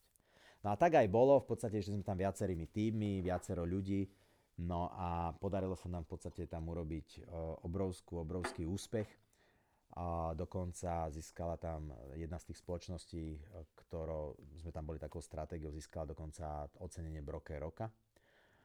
A tým, že som v podstate mal výborné výsledky, tak akcionári spoločnosti mi ponúkli, že či keď skončila tá dôchodková reforma, či tam nechcem pokračovať a nechcem tam tú, viesť tú spoločnosť, tak som sa tam potom presťahoval aj s rodinou.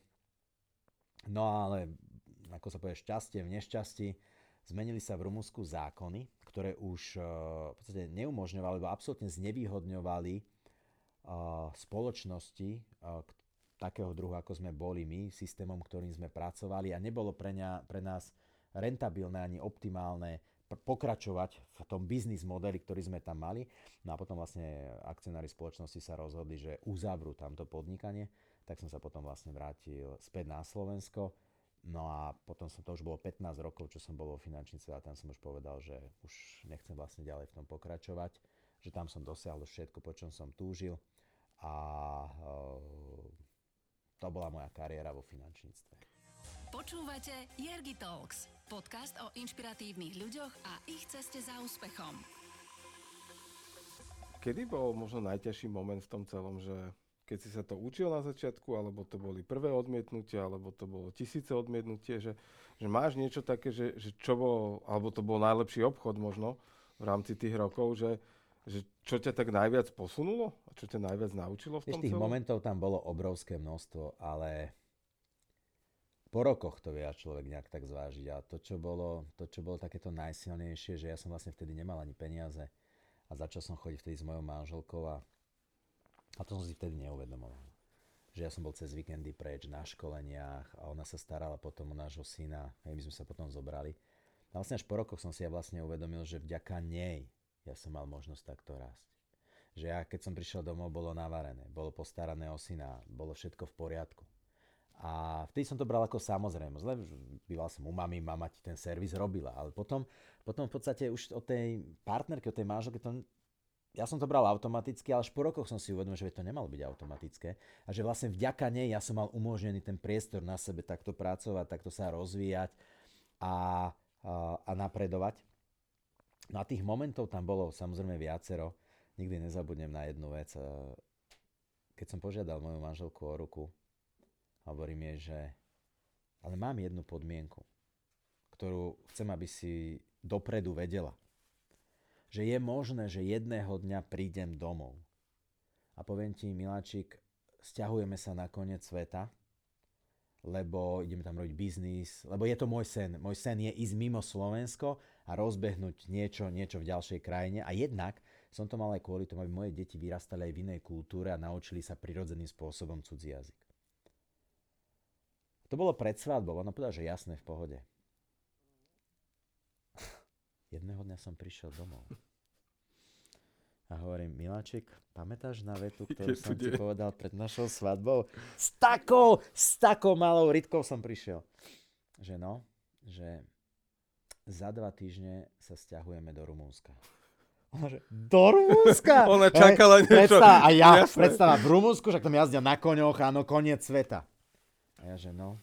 A za dva dní tam odlietame pozerať e, dom. A proste dohodnúť školu, škôlku, alebo teda ško, škôlku pre syna. A ona, že to myslíš vážne? A že no. Že ja som sa teda na to pýtal pred svadbou. A naozaj, ja, my sme, ja neviem, za dva alebo za tri dní sme odleteli, našli sme si už dopredu nám dom, išli sme do škôlky a za dva týždňa sme sa stiahovali. Reálne sme sa stiahovali. Zbalili odtiaľ, veci a Zbalili a to boli dva týždne, sme tam odchádzali a bolo to niekedy, myslím, že máj alebo jún a, a sme tam odchádzali, mm, syn nastúpil, mal vtedy 4 roky, nastúpil do školy a podstate mne sa splnil tento sen.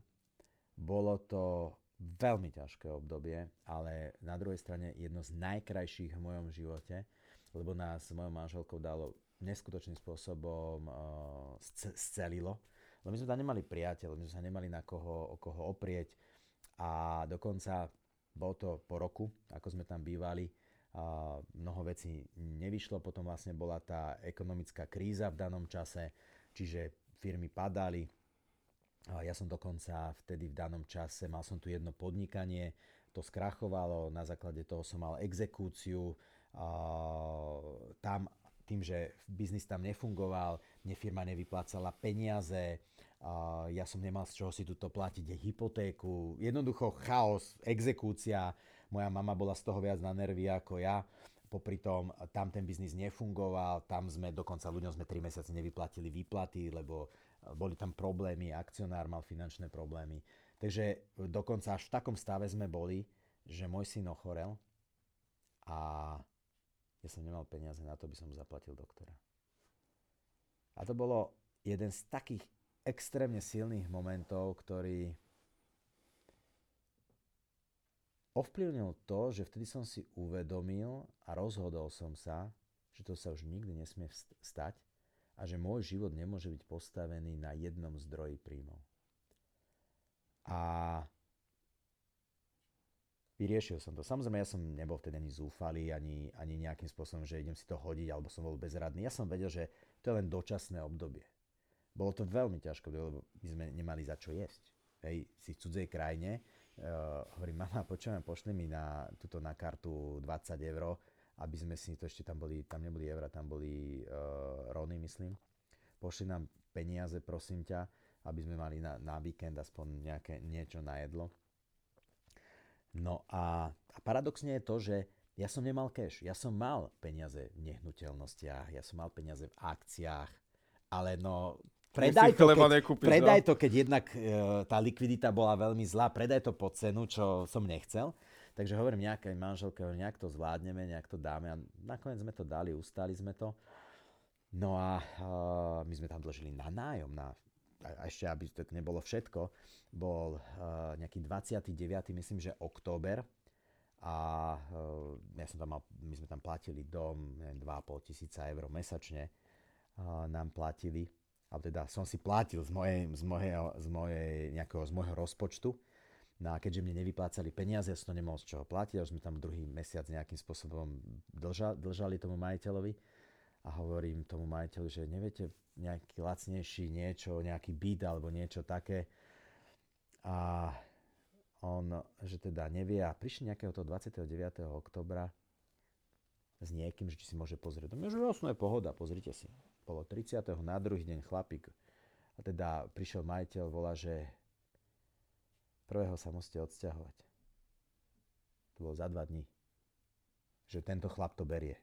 Vieš, že prosím, že tu mám manželku, dieťa. Kde mám ísť? A natoľko bol ten majiteľ skvelý, že pomohol nám zohnať byt. Takže v podstate my sme sa na druhý deň išli stiahovať do iného bytu, teda z domu ideš do bytu. Sice bol pekný, ale z domu ideš do bytu. No. Takže... Nebol to úplne plán, ako, ktorý si chcel mať, no? To vôbec nebol môj plán, hej. A ešte máš tam rodinu a, a držili sme peniaze škôl, za škôlku. Takže to bolo tiež, to bolo tiež uh, veľmi náročné to vysvetľovať tej riaditeľke, potom volať, volať akcionárovi, hovorím, však ako, ako mám viesť na firmu, hovorím, máme tu x stoviek ľudí, ktorí nedostali 3 mesiace provízie, ja som nedostal výplatu, nemám zaplatený nájom, nemám zaplatenú škôlku. Ale tým, že ja som mal v sebe takú tú vytrvalosť a tú, od, tú oddanosť pre tú danú vec, tak som proste bojoval, povedal som, vydržím to, hej, akože vydržím to. Nechápem to dodnes, a, ale teda nakoniec sme to dobojovali, zvládli sme to, uh, upratalo sa to. No a potom som sa vrátil na Slovensko a tam bolo vlastne to kľúčové rozhodnutie v tom ťažkom období, keď sa aj nedarilo, ani v tom biznise, ktorý som mal na Slovensku a tam, tak si hovorím, že OK, a poď od základu. Otázka. Čo si robil, keď si začínal? Keď si začínal od piky a vybudoval si tie prvé úspechy, čo si robil? Moja otázka bola, Andy, čo si robil? Ako, si, ako vyzeral tvoj deň? Som si otvoril staré moje diáre, staré moje poznámkové bloky a išiel som si, pozeral som si, aha, ty si robil toto, toto, toto. A začal som na používať DR, začal som robiť ranné rituály, začal som cvičiť, začal som meditovať, začal som sa modliť, začal som jednoducho si všetky tieto veci s tým pozitívnym myslením trénovať, ktoré som robil v minulosti.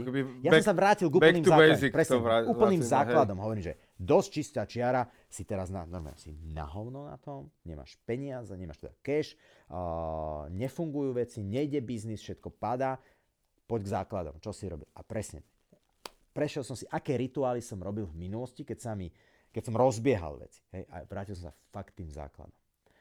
No a vytvoril som si svoj vlastný diar, ktorý bol ešte taký, že som si ho vytlačil normálne v excelovskej tabulke spravené, papiere A4, nechal som si to hrebeňovo zviazať. Stará dobrá hrebeňovka. Presne tak, vlastný diar som si urobil a ten som dennodenne na ňom makal, dennodenne som ho používal. No a to bol vlastne základ súčasného diaru úspechu, ktorý je taký populárny. No a v podstate ja som to krok za krokom potom odmakal, dal som sa do úplnej pohody mentálne, tým, že som začal ešte cvičiť e, tak e, fyzicky a tým, že som sa aj modlil, tak aj tú duchovnú podporu som cítil veľmi silnú. No a vyšlo to. Vyšlo to. Jednoducho, jednoducho nejakým spôsobom sme to prežili a vyhrali sme.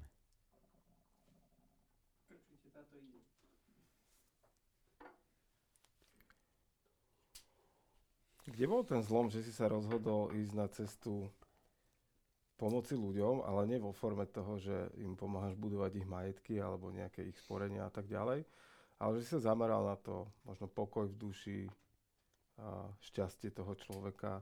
Kde sa toto v tebe zrodilo, že vôbec ty si to absolvoval, tú svoju transformáciu, ale aj to, že vlastne si sa rozhodol, lebo to už bola asi len cesta potom k tomu, ako to, ako to robiť.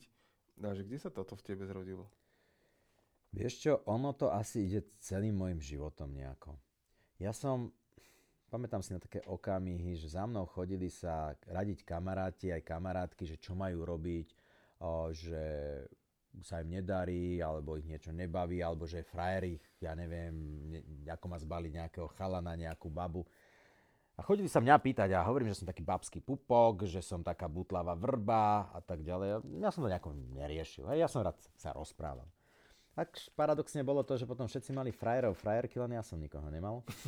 Takže ja som bol taká butlava vrba pre všetkých. A vždy mi dievčatá hovorí, s tebou sa tak super rozprával, keby ten môj frajer bol taký ako ty. taký dobrý kamarát. Hej, hej, ty si taký dobrý kamarát, vieš, presne toto. toto. Takže, a, ale je pravdou to, že nemal som núdzo od dievčatá, len ja som to mal v hlave tak trošku inak nastavené. ja som to mal v hlave, že na prvom mieste je šport, potom je škola, potom sú dievčatá. No, také hodne sebecké. Ale tak v danom čase pubertiaka nejak tak to bolo. No a v podstate v tom, na tom Gimply si to tak často pamätám, že za, začali sa ma pýtať. No a potom ja už vlastne na tom gymnáziu som začal absolvovať všetky tieto možné tréningy a semináre. A mňa už vtedy vlastne inšpirovali tí lektory, ktorí vedeli tie veci, ktoré nás učili a to bolo také, že wow, že jak, jak sa to naučili, kde to sa to učili. No už to nejak tak v tej mojej hlave išlo, potom som začal chodiť vlastne na tie semináre o tom úspechu, o finančníctve, kde som obdivoval tých lektorov. To, je, to, je, to je úžasné, že ako to, ako to vedia. No a potom v podstate boli, boli práve aj nejakí tí lektory, ktorí mal nejaký človek, bol nešťastný, mal depresiu a zrazu si ho zobral na, neviem, na pódium alebo začal ho koučovať. Ja som nevedel, že to je koučovanie, hej, začal mu klasť nejaké otázky, zrazu ten človek vysmiatý, šťastný, výska odrastí. Ja hovorím, že ja aj zázrak. Chápem, že jak to spravil. Vôbec som nevedel ešte v danom, danom nejakom momente uh, rozklúčovať tú stratégiu, ktorá za tým bola. Pamätám si, že to ešte bolo tiež, myslím, že neviem, či som nebol na základke, som s otcom bol na nejakého, tu, ešte nebol, to už bol na strednej, lebo to až po revolúcii začali sa chodiť všetky tí liečiteľia z Ruska, myslím, že Kašpirovský sa volal, na nejakej haly, ľudia tam sa ozdravovali a zrazu tam sa liečia, že aké zázraky a že to za tým niečo musí byť. A až potom som sa vlastne dostal k neurolingvistickému programovaniu prostredníctvom biznisu a zrazu som videl, že prostredníctvom tých nástrojov tej psychológie ty vieš človeku pomôcť so strachom, s depresiou, s rôznymi psychickými problémami. A zrazu to ide pomerne rýchlým spôsobom, keď vieš ako. No a potom ja som tieto veci z neurolingvistického programovania začal používať v mojom biznise. Prišiel za mnou, ja neviem, kolega, že že mám strach telefonovať. On ti to samozrejme nepovedal, on nemal výsledky. On, čo sa deje? Potom tými otázkami som zistil, že má vlastne strach z telefonovania. Použil som jednu, dve techniky a on za 10 minút telefonoval, že sa pritom usmieval. A že wow, jak to funguje. Potom som, od jednotlivca som prešiel k celej skupine, tým, že som mal veľký tím, som viedol cez, eh, cez 4000 ľudí, tak zrazu na takých seminároch pre tých kľúčových ľudí som spravil niektoré z týchto techník a zrazu nám narastli výsledky, pretože ja som mal taký problém, že ja som vlastne určité obdobie nevedel sa dostať cez nejaké výsledky. Či po dobrom, či po zlom, nech sme robili čokoľvek, všetky tie manažerské fintičky, motivácie pre ľudí, ale nie. Stále sme narážali na taký pomyslený strop. No až potom vlastne vďaka neurolingvistickému programu ja som pochopil, čo je za motiváciou ľudí, ako to funguje, ako to je rozdielne, čo vlastne, ako je možné, že eh, dvaja ľudia sú rozdielne motivovateľní. A ja som zrazu začal tieto veci aplikovať do tých mojich prednášok, do prezentácií, do coachingov s tými kolegami, do vedenia a zrazu my sme vyleteli. Vyleteli výsledky, my sme preskočili naozaj ten, ten pomyslený strop a v podstate to bol aj taký štart k tomu, že sme potom boli tie 3 roky najlepšou pobočkou. No a ja som vlastne potom začal tých mojich manažerov učiť tieto veci, v rámci neurolingvistického programovania. Absolvovali sme si ďalšie tréningy, začal som cestovať po svete. No a ľudia potom okrem toho, že sme sa bavili o biznise, pri tých debatách aj vyšlo, nefunguje mi vzťah, uh, vieš, nemám to dobré s dieťaťom, čo by si mi poradil. A ja tým, že vlastne tá psychológia je plus minus jedna, tam som dal takú radu, tam som mu položil takú otázku. A zrazu som videl, že tí ľudia sú šťastnejší, že sa im darí aj v biznise. A takýmto nejakým prirodzeným spôsobom to začalo, začalo prichádzať. Až potom v podstate som bol, keď som sa už potom vrátil z Rumúnska, ešte aj v Rumúnsku som to používal, tam oni mali, my sme tam mali úžasné výsledky, tí ľudia rástli, boli fakt uh, šťastní a spokojní. No a potom, potom uh, som sa vrátil, ale teda ešte z Rumúnska, som dostal takú ponuku, že či by som nechcel vlastne viesť alebo rozbehnúť inštitút neurolingvistického programovania na Slovensku. Tak ma to zaujalo a keď som sa vrátil, vrátil potom z toho Rumúnska, tak A toto bola jedna z aktivít, ktorú som išiel urobiť. A pomohol som teda Zorke Gajč rozbehnúť uh, Inštitút neurolingvistického programovania. No a začal som trénovať NLP. Aký bol tvoj prvý tréning? Uh, NLP, ktorý som viedol, alebo no, čo máš No nejaký tvoj tréning, ktorý tu si viedol mimo svojho týmu, ktorý, Aha. ako keby, nazvem to, že mali povinnosť tam prísť, hey, ale ako keby hey, to, bola, hey. to bola ako keby no, kultúra tej firmy tým, chodiť, ale... Ono to je také zaujímavé, tým, že ja som mal veľmi dobré výsledky v rámci aj mojich tímov, tak ono sa to dozvie, sa to konkurencia, dozvie sa to rôzne týmy. A ja som už vtedy dostával ponuky, že či by som neprišiel aj konkurenčné firmy školiť. Tak som chodil, mám však prečo nie, keď bolo to zaplatené alebo robiť nejaký mentoring, nejaký coaching, lebo mne sa darilo, hej, ja som tými vecami vedel robiť. Mal som, v tom, mal, som v tom reálne výsledky. Takže už vtedy som začal, začal cudzích, cudzích ľudí trénovať, ale čo bolo veľmi zaujímavé, keď som teda išiel robiť ten prvý seminár, aj ten verejný v rámci neurolingvistického programovania, tak mal som tam troch ľudí. Robil som to v mojej kancelárii, ktorí mi dali dôveru. Ja dodnes nechápem, jak je to možné, že mi dali tú dôveru ale previedol som ich eh, v podstate celým, celým NLP Premier Practitionerom a potom to išlo kročík za kročíkom, začalo sa to jednoducho rozbiehať, spravila sa webová stránka, no a dnes sú to už stovky ľudí ročne, ak nie tisícky. No. Kde prišli tie veľké tréningy? Alebo akože spraviť tréning v hale bolo to, že ty si bol jeden z tých účastníkov a pozeral si na tých, na tých Mm, speakerov a, a motivátorov a uh, tam sa v tebe, tak ako si to spomínal, rodilo to, že, že wow, že si to obdivoval a rodilo sa tam aj to, že toto by som chcel vedieť a toto by som chcel uh, robiť? Vieš čo, neviem, či to bolo presne tak. Ja som mal, a ešte sa vrátim do tých detských čias, ja som to mal tak, že tým, že som odielal toho Žána, Kloda, Fandama, Stalloneho, Schwarzeneggera, tak ja som chcel byť taký akčný hrdina, hej, že ja som chcel byť hollywoodská star a také, že aj preto som toľko cvičil, trénoval, som chcel do tej Ameriky odísť. Instagram, TikTok, to je tvoja doba potom. no, a v podstate, v podstate som sa potom toho nejakým spôsobom vzdal, ale keď to dnes ja nejak všetko hodnotím, tak mi sa splnili všetky tieto sny. V podstate niektoré z mojich videní majú milióny viden- videí, majú miliónové videnia. A zároveň som nie len hercom, ale som aj režisérom, aj producentom. Ale to, čo som si uvedomil, to najsilnejšie z toho všetkého bolo, ale to človek dozrel až časom. Že v podstate ja som nemal byť tým hercom, pretože tam ten herec hrá nejakú rolu. Ale množstvo tých hercov potom skončí aj tak na drogách, ten ich životný štýl je taký, aký je. A ja v podstate aj hrám vo filmoch, aj som na pódiu, ale môžem byť autentický. Môžem byť sám sebou a nemusím hrať nikoho a nič, môžem zdieľať ten, tú moju skúsenosť, ten môj životný príbeh, to, čo funguje mne alebo funguje ľuďom, ktorých trénujem, prípadne koučujem alebo mentorujem. A v podstate som si uvedomil, že mne sa ten, ten životný sen absolútne splnil a som šťastnejší, že to je takto, ako keby to bolo tak, ako som si to vysnila, že byť nejaká, nejaká tá hollywoodská, hollywoodská hviezda. A to, keď som chodil na tie semináre, mm, nejakým, neviem, či, či, to bolo, či to vtedy bolo to, že áno, ja chcem prednášať pred veľa ľuďmi, ale pamätám si na jeden taký moment, že už keď som vtedy viedol aj tie moje týmy, tak mnoho, mnoho ľudí, alebo mnoho mojich kolegov po troch hodinách prednášania, oh, ja som unavený, ja, ja nemôžem, ja nevládzem. Ja som nemal problém deň prednášať v kuse. A bavilo ma to. A videl som, mňa fascinovali tie výsledky tých ľudí. Hej, že mňa nebavilo len prednášať, mňa bavilo trénovať. Sledovať to, ako Áno, že sledovať, ďalej. aký je progres, ako sa ten človek posúva ďalej. No a potom v podstate bol som, bol som, na, bol som v zahraničí na takých tréningoch a zrazu vidím, že tam uh, jeden lektor alebo jeden tréner ťahá 12 hodín, 14 hodín, ťahá taký tréning 3 dní v kuse. Jak je to možné? A pre mňa, pre mňa do toho momentu to bolo, že štandardne sme školili 100 ľudí, ale tam bolo v sále 10 tisíc ľudí. A mne to len ukázalo, že aha, je to možné. Je to možné, že niekto dokáže školiť, trénovať ľudí 3, 4, 5 dní, kľudne od rána do večera a takúto masu a robiť dokonca v tom aj transformáciu. Lebo ja som dovtedy vedel robiť s ľuďmi transformáciu tak do tých 50 ľudí, do tých 100 ľudí, hej, v menších skupinkách. Ale nevedel som si to predstaviť, ako to robiť pre veľkú skupinu ľudí.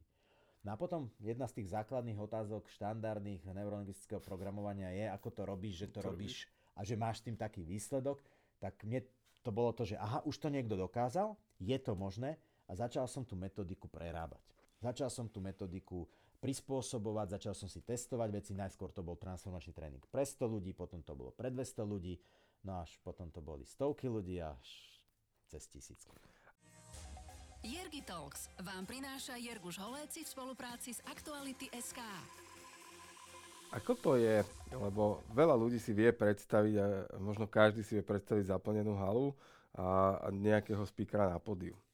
A vedia si predstaviť, ako by sa cítili v tom dave. Ale aké je to stať na tom pódiu a čo tomu vlastne predchádza, že sa postavíš na to pódium? Lebo to, ako už aj to, že predstaviť sa na to pódium, podľa mňa pre 99% ľudí je, ako není zrovna príjemný pocit, ale, ale naopak.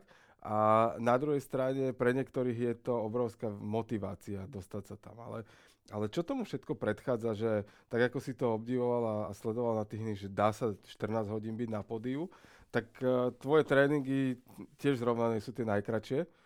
Uh, a, a ty to tam dávaš v podstate v energii uh, 3 dní v kuse. No, najskôr to bol jeden deň. Po jednom dni som videl, že som v pohode. Hej, jeden deň začal o 9 ráno, končili sme o 11 večer. Potom tak, že pridáme druhý deň. A ja som vládal aj druhý deň.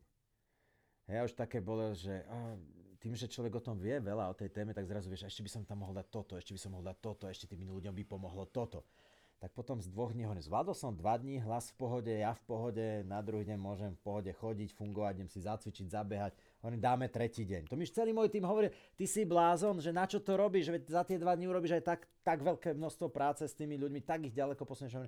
Ne ľudia, ja to mám ako poslanie, ja proste viem, čo viem dať, viem, čo urobia dva dní, viem, čo urobia tri dní, proste ideme tri dní. No a tak vlastne boli, sú 3 dní a to je plus minus 40 hodín za tie 3 dní. A dnes už viem, že by som dokázal dať 4, možno už až 5 dní, ale to bolo postupným, aj jednak dozrievaním mňa, postupným tréningom. A každý takýto veľký tréning vyžaduje prípravu. Jedna, jedna vec je samozrejme technická príprava, ale druhá vec je moja vlastná príprava.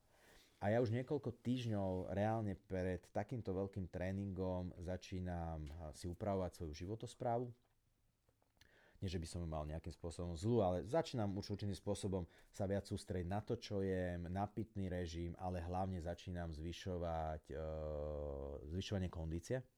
To znamená, viac pridávam aerobných aktivít, čiže behania alebo nejakého bicyklovania, a aby som to zvládol fyzicky.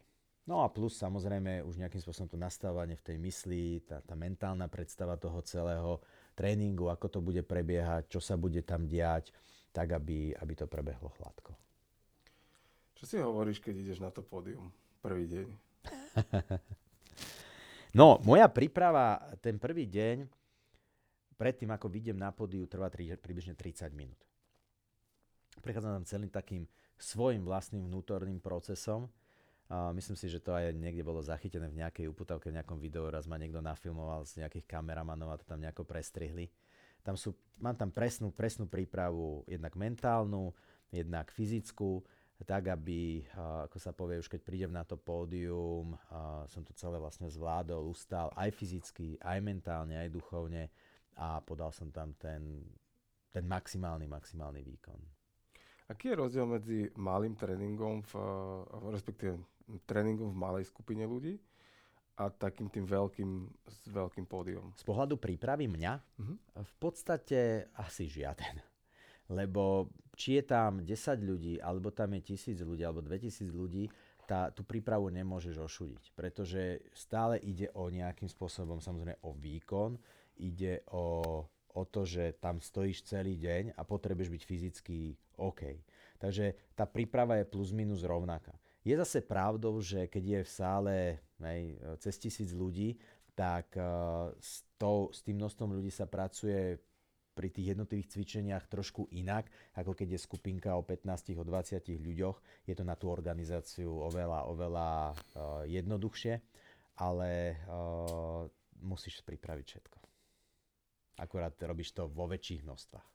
Ako ty si veľmi flexibilný v tom, že ten deň niekde začne, ty máš nejaký scenár pripravený, ako sa to má vyvíjať. A ako toto funguje u teba? No, tým, že nerobím prednášky, tým, že nerobím konferencie, väčšina mojich tréningov, teda asi všetky tréningy idú bez slajdov. A je to tréning, kde ja s tými ľuďmi reálne pracujem. tak tam nikdy nevieš, čo sa udeje. Nevieš. A preto aj v organizačných pokynoch, ktoré posielame k tréningom, že predpokladaný čas ukončenie je vždy len predpokladaný.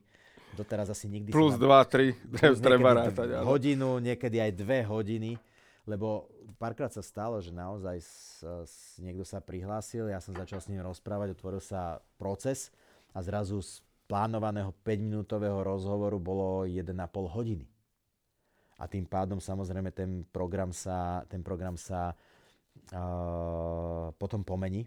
Takže môj tým už je tak zvyknutý, že vedia, že jediná istota je zmena, že sa veci budú meniť, aj keď máme scenáre, aj keď máme veci naplánované, nikdy 100% mm, nevieme povedať, že ako to presne bude, pretože je to živý organizmus a je to tréning. A ja v podstate prispôsobujem celý ten tréning tým ľuďom, tomu procesu ako takému a, a môjim cieľom je teda, aby ten tréning mal ten požadovaný efekt. Počúvate Jergy Talks. Teraz e, sme, vychádzame na sklonku nového roku a to je také obdobie, kedy si ľudia radi dávajú nejaké predsavzatia sú také typu, že nebudem chodiť z kafandry po ulici, to sú také tie dodržateľné. A, a potom sú ľudia, e, ktorí, ktorí by aj chceli si niečo predsavzať a, a je to také obdobie, akože ja to mám nastavené, že rozhodnúť sa môžem kedykoľvek v roku, nemusím čakať na 31. december, ale reálne je to také obdobie, že ten nový rok je, je a možno to je nejaká tradícia naša, že, že to tak máme, že skrátka niečo sa láme, tak jak sa večer láme s, no, s, s nocou a, a potom príde ráno. Tak toto je predsa len také všeobecne, že tí ľudia to využívajú na nejaké predsavzatia, také, že čo nové môžem spraviť. Ako toto ty vnímaš, že tie rozhodnutia ľudí a, a, a taká tá možno vytrvalosť, ktorú ty si sa na karate naučil, že ako veľmi ľudia majú vybudovanú? No je to horšie a horšie. A, ale ako sa povie, keď človek má dôvod, aj horu dokáže preniesť. Čiže ten dôvod je absolútne kľúčový. Veľmi silný dôvod. Svoje vlastné prečo. Ja súhlasím s tým, že človek môže mať nový rok každý jeden deň v roku a môže začať od znova, nemusí čakať na 1. januára. Je síce pravdou, že aj z pohľadu toho energetického je nejakým spôsobom to okolo nás, že ten nový rok je taký, že mal by som začať nové veci, že je to také prirodzenejšie, ale to neznamená, že to tak musí, že to tak musí byť.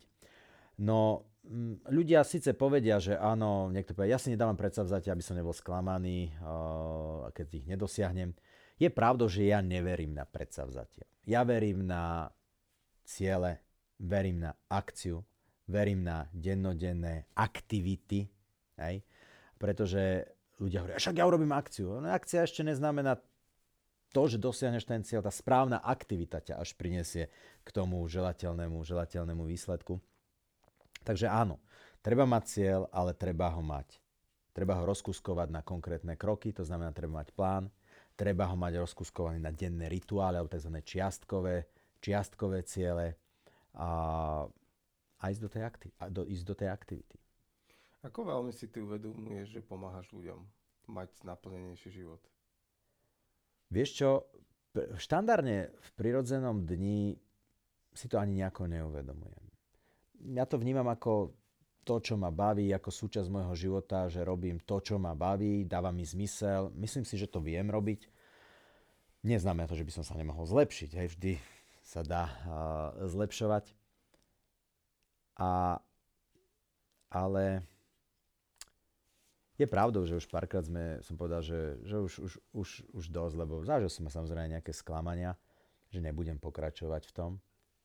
Ale potom, keď vidíš po tých tréningoch tých ľudí, alebo ti po pol roku niekto napíše na správu, alebo ti napíše ďakovný list, alebo ti nahrá video, ako mu tréning, na ktorom bol u teba pred rokom, na totálku zmenil život, že je šťastný, alebo človek, ktorý ti povie, Vieš, ja keď som išiel na tvoj tréning, som rozmýšľal, že spácham sebevraždu, ale som si dal teda, dal som ti poslednú šancu. Hej, alebo že dal som si šancu, že teda to urobím a dneska mám úspešnú firmu, skvelý vzťah, vtedy som bol troska, nemal som nič, vyhodili ma z roboty, rozpadol sa mi vzťah a po roku je všetko inak. A tam som si uvedomil na tom tréningu,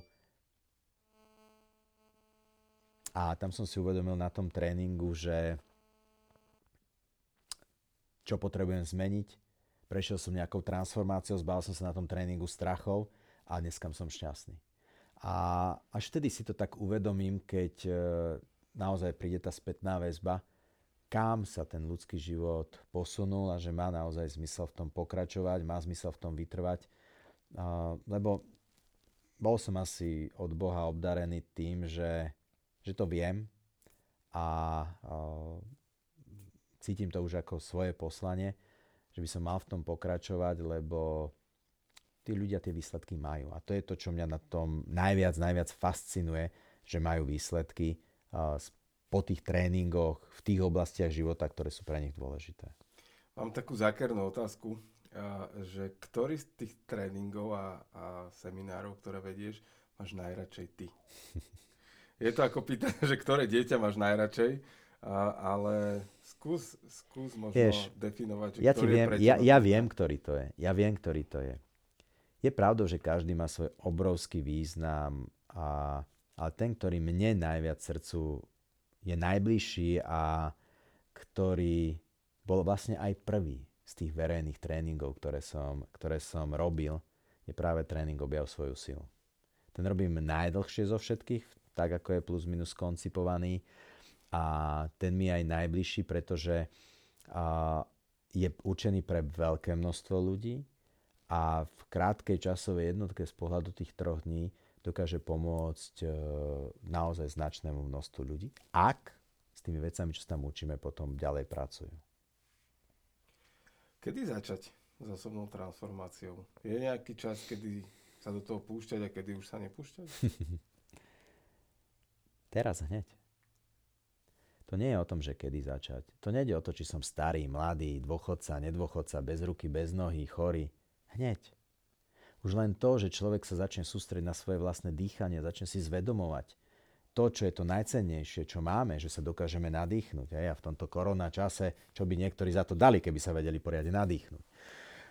Uh, uvedomovať si, zvedomovať si veci, za čo sme vďační, zvedomovať si veci, čo všetko máme. A nepišťať stále po tom, čo nemáme a čo by sme chceli. Uvedomiť si, že dokážeme byť šťastní aj odliadnúť od toho, aké sú okolnosti a nepodmienovať naše šťastie vonkajším svetom, vonkajším prostredím. Začať tým, že zopnem ruky a pomodlím sa. Začať tým, že sa začnem, že zavriem oči a začnem si hovoriť pozitívne veci v mojej mysli a nebudem fňukať a hovoriť, aká je moja žena na nič a aký je môj chlap nezodpovedný alebo aké sú moje decka neposlušné. Ale práve naopak, Začať tými drobnosťami. Začať si klásť len otázky, za čo som vďačný v mojom živote, čo sa mi páči, čo sa mi páči na mojich deťoch, čo sa mi páči na mne, čo sa mi páči na mojom partnerovi, čo sa mi páči na práci, ktorú robím. Toto je to, čo dokáže urobiť každý jeden človek, odliadnúť od toho, kde je, kde sa nachádza a každý večer si povedať veci, za čo som vďačný, oceniť sa, aký úspech som dnes urobil. Ale pozor, úspechom je aj to, že dokážem, ja neviem, dokončiť možno to, že umiem riady, že to nenechám na ráno, alebo že si posteliem postel že nechám, nenechám rozkopanú, že dokončím vec, ktorú som, ktorú som si naplánoval. A to už je úspech. Nemusí to byť hneď všetko. Veľké ľudia to vnímajú tak, že ja sa nemám za čo oceniť, lebo ja som nič veľké nedokázal. Už len to, že si sám dokážeš umyť zuby, je super na to, aby si sa ocenil to, že sa vieš sám očesať, to, že vieš sa sám poobliekať.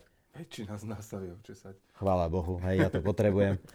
Takže začať týmito, týmito drobnými vecami a kročik za kročikom zrazu človek začne vnímať aj sám seba v inom svetle.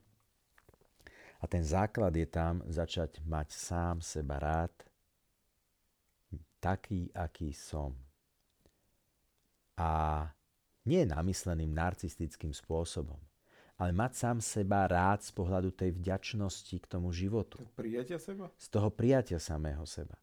A toto je veľmi dôležité, lebo mnoho ľudí si to zamieňa tým, že mať rád sám seba. Ja, ja ego, a ja teraz som najlepší, dokonalý, úžasný, skvelý, fantastický. Nehovorím o tomto. že mám mať sa rád.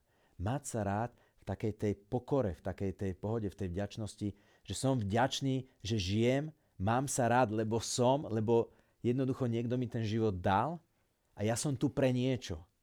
Môj zmysel života tu je taký, že mám tu niečo vytvoriť, mám byť možno súčasťou niečoho. Neznamená to, že hneď mám byť prezidentom alebo nejakým mega podnikateľom. Ale možno tým zmyslom je, že mám byť najlepšia mama, najlepší otec, najlepší súrodenec. Že mám byť možno inšpiráciou pre niekoho, ako sa dá, ja neviem, krásne vyrezať nejaká, nejaké umelecké dielo, niečo namalovať, niečo zaspievať. Neznamená to, že mám, musí mať hneď milióny ľudí o mne vedieť. Práve naopak, nemusí možno vedieť o mne úplne, úplne nikto, ale som šťastný v tom svojom vlastnom živote, som inšpiráciou pre mojich najbližších, moja manželka alebo môj manžel sa pri mne cíti skvelo, moje deti sa radi so mnou hrajú a toto si myslím, že je absolútne základ, s ktorým v rámci práce na sebe môže začať absolútne každý jeden človek v tejto chvíli. Je to tak, že o chvíľu bude e, tvoj seminár Najlepší rok môjho života, ktorý môže byť ten každý nadchádzajúci. Čo, bol, čo je možno takéto naj, prečo by to človek mal absolvovať? Tréning Najlepší rok môjho života som vlastne vytvoril práve kvôli tomu, lebo ľudia si na začiatku roka dajú tie predsavzatia. Ale oni platia tak akorát 1. 2. januára možno ešte do toho 5., keď človek nejde do roboty. Preto to robíš až 15. Áno, keď už, keď už, sú, keď už tá, tá počiatočná euforia opadne a človek už je, už sa už rozumiem, že sa mi do toho fitka moc nechce, tak už ja neviem. A je to práve preto, lebo ľudia štandardne do dvoch týždňov väčšina sa vzdá a zabudne na to, čo, čo v podstate si predsa vzali. A opätovne, ten tréning je naozaj nastavený tak, aby človek nastavil svoju hlavu na to, že tento rok bude ten najlepší rok jeho života. A nielen, že bol nastavený v hlave, ale on mal aj konkrétne stratégie, konkrétne veci, čo má robiť každý deň. Že keď urobí tých pár jednoduchých vecí každý deň, tak ja som presvedčený, že si povie na konci roka, toto bol môj najlepší rok života, lebo mu prinesie do života iné výsledky, ako mal doteraz. A to, že robíme, my tam pracujeme aj so strachmi, aj so stratégiami. Mnoho ľudí sa nepustí do akcie, lebo má strach. A tým, že my tam robíme tie transformačné cvičenia rôzne, tak človek určitým spôsobom prejde procesom, že zrazu ten strach už nie je taký zväzujúci, ale dokonca môže byť pre neho inšpirujúci. A že ho ten strach vedie k tomu, aby išiel do akcie. Takže, že je to takže, ten motivátor. Takže áno, že a, a hlavne není to o tom, že teraz Andy ma namotivuje a bude mať celý rok energiu a budem šťastný. Práve naopak. Ten tréning je tak, aby človek našiel svoj vnútorný zdroj, svoju vnútornú motiváciu. Aby nemal strach, aby nemal depresie, aby vedel, kam smeruje, aby vedel, čo chce a hlavne po tom jedno, jednom dni mal na papieri sám pre seba definovaný akčný plán, a viem, takto to urobím, takto sa viem k tomu priblížiť, takto to viem, takto to viem zažiť. Ty sám si to zažil, takže vieš. Ja som zažil aj seminár, aj najlepší rok môjho života, ten uplynulý, e, rok 21, ktorý ja som si sám u teba prešiel veľkou transformáciou a, a vôbec ja som rád, že som sám sebe dal tú, tú dôveru v teba, že, že idem do tohto procesu a, a ja som človek, ktorý teda, keď už sa do niečoho pustí, tak verí procesu a Jedna moja kamarátka mi v tom procese ešte povedala, ktorá už niektoré veci mala absolvované, povedala vetu typu uh, rob veci na 110% a ono to pôjde. A, a to si myslím, že, že platí. A ja si myslím, že aj toto je také pekné ukončenie tej, to, tejto našej debaty, aj keď uh, ja sám cítim potenciál na ďalšie hodiny, o čom by sme sa vedeli rozprávať. A, ale toto by mohol byť aj ten, ten message pre našich poslucháčov a divákov. Uh, začať hneď a uveriť sám sebe, že teraz je ten čas, kedy môže prísť najlepší rok môjho života. A je to presne tak. Vieš, ono, mnoho ľudí mňa vníma a aj zo sociálnych sietí tak rôzne. Hej. Veľakrát vidia takúto, takého premotivovaného týpka, ktorý hovorí, máš na to, dáš to, dokážeš to, alebo vidia nejaké zábery, fotky z mojich tréningov, že tam skáčeme na nejakej party a diskotéke. Ale to je len súčasť toho procesu. To je len súčasť toho, že v podstate je to nejaká, nejak, nejaká nálada, v ktorej sa človek nachádza. Ale to je len jedna maličká čiastočka tej vnútornej transformácie.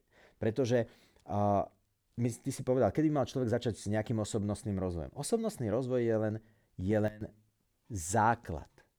A ten úspech, to, je tá, to, to ti pomôže sa tých strachov, obav, rozklúčovať množstvo, množstvo programov, ktoré má človek zo svojho detstva, od otca, od mamy, od prostredia, v ktorom vyrastal.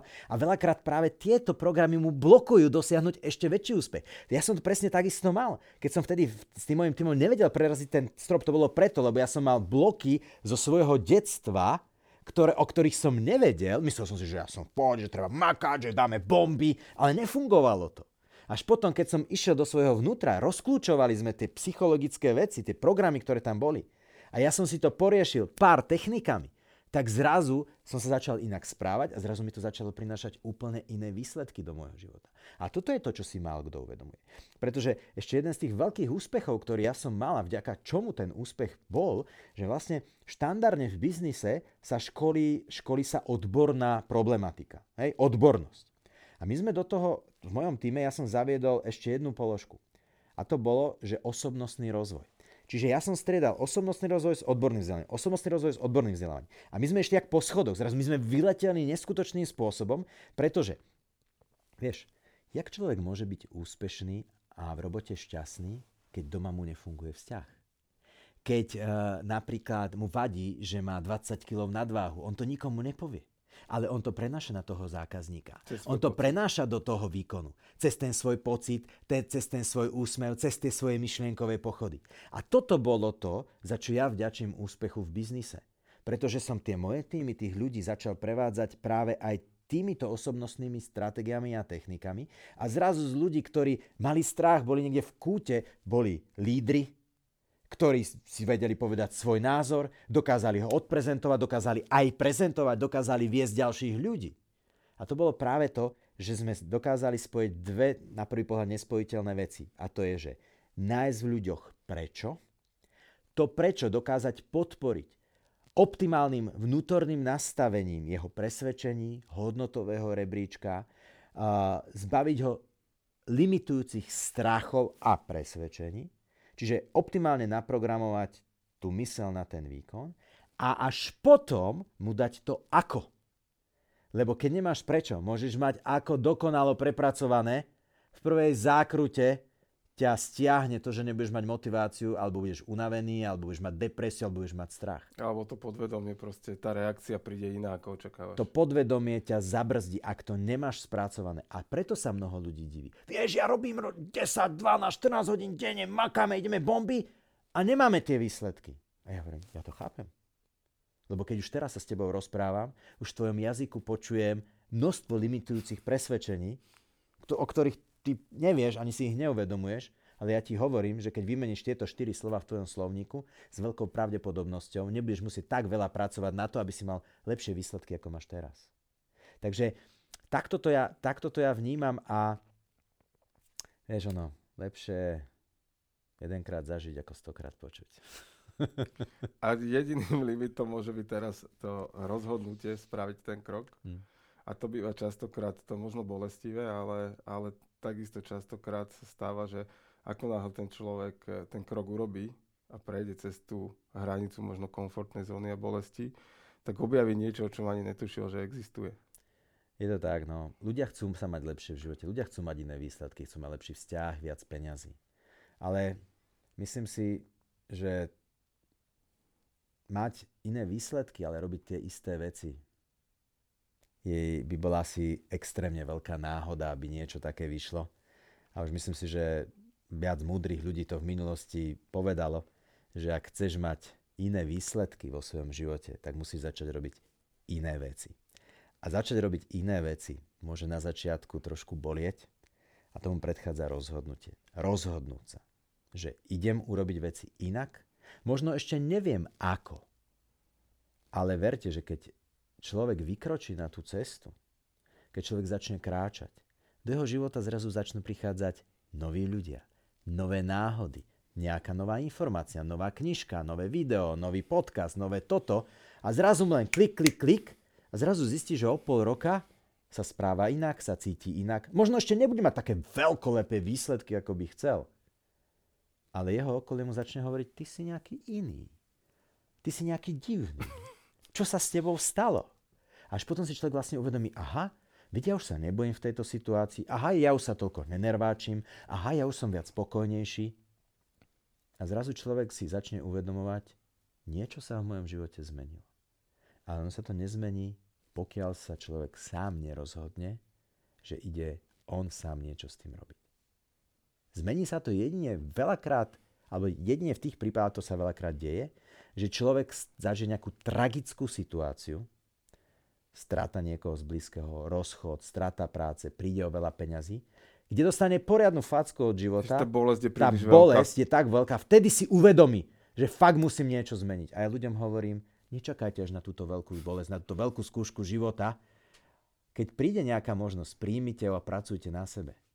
Ja som dostal skúšku života v danom čase, nepochopil som ten význam. Aj keď som na sebe pracoval a moje ego mi to v danom čase nedovolilo.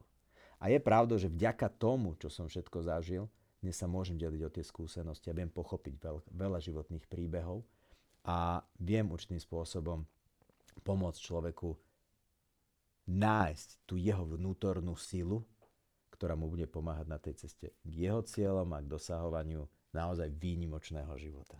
Fantastické. Ďakujem ti veľmi pekne. No a milí poslucháči, diváci, vám želáme eh, ten najlepší rok vášho života a krásne dni. Ďakujem veľmi pekne. Buďte šťastní a žite svoje sny. Majte sa krásne. A ďakujem. Jergi Talks vám prináša Jerguš Holéci v spolupráci s Aktuality SK.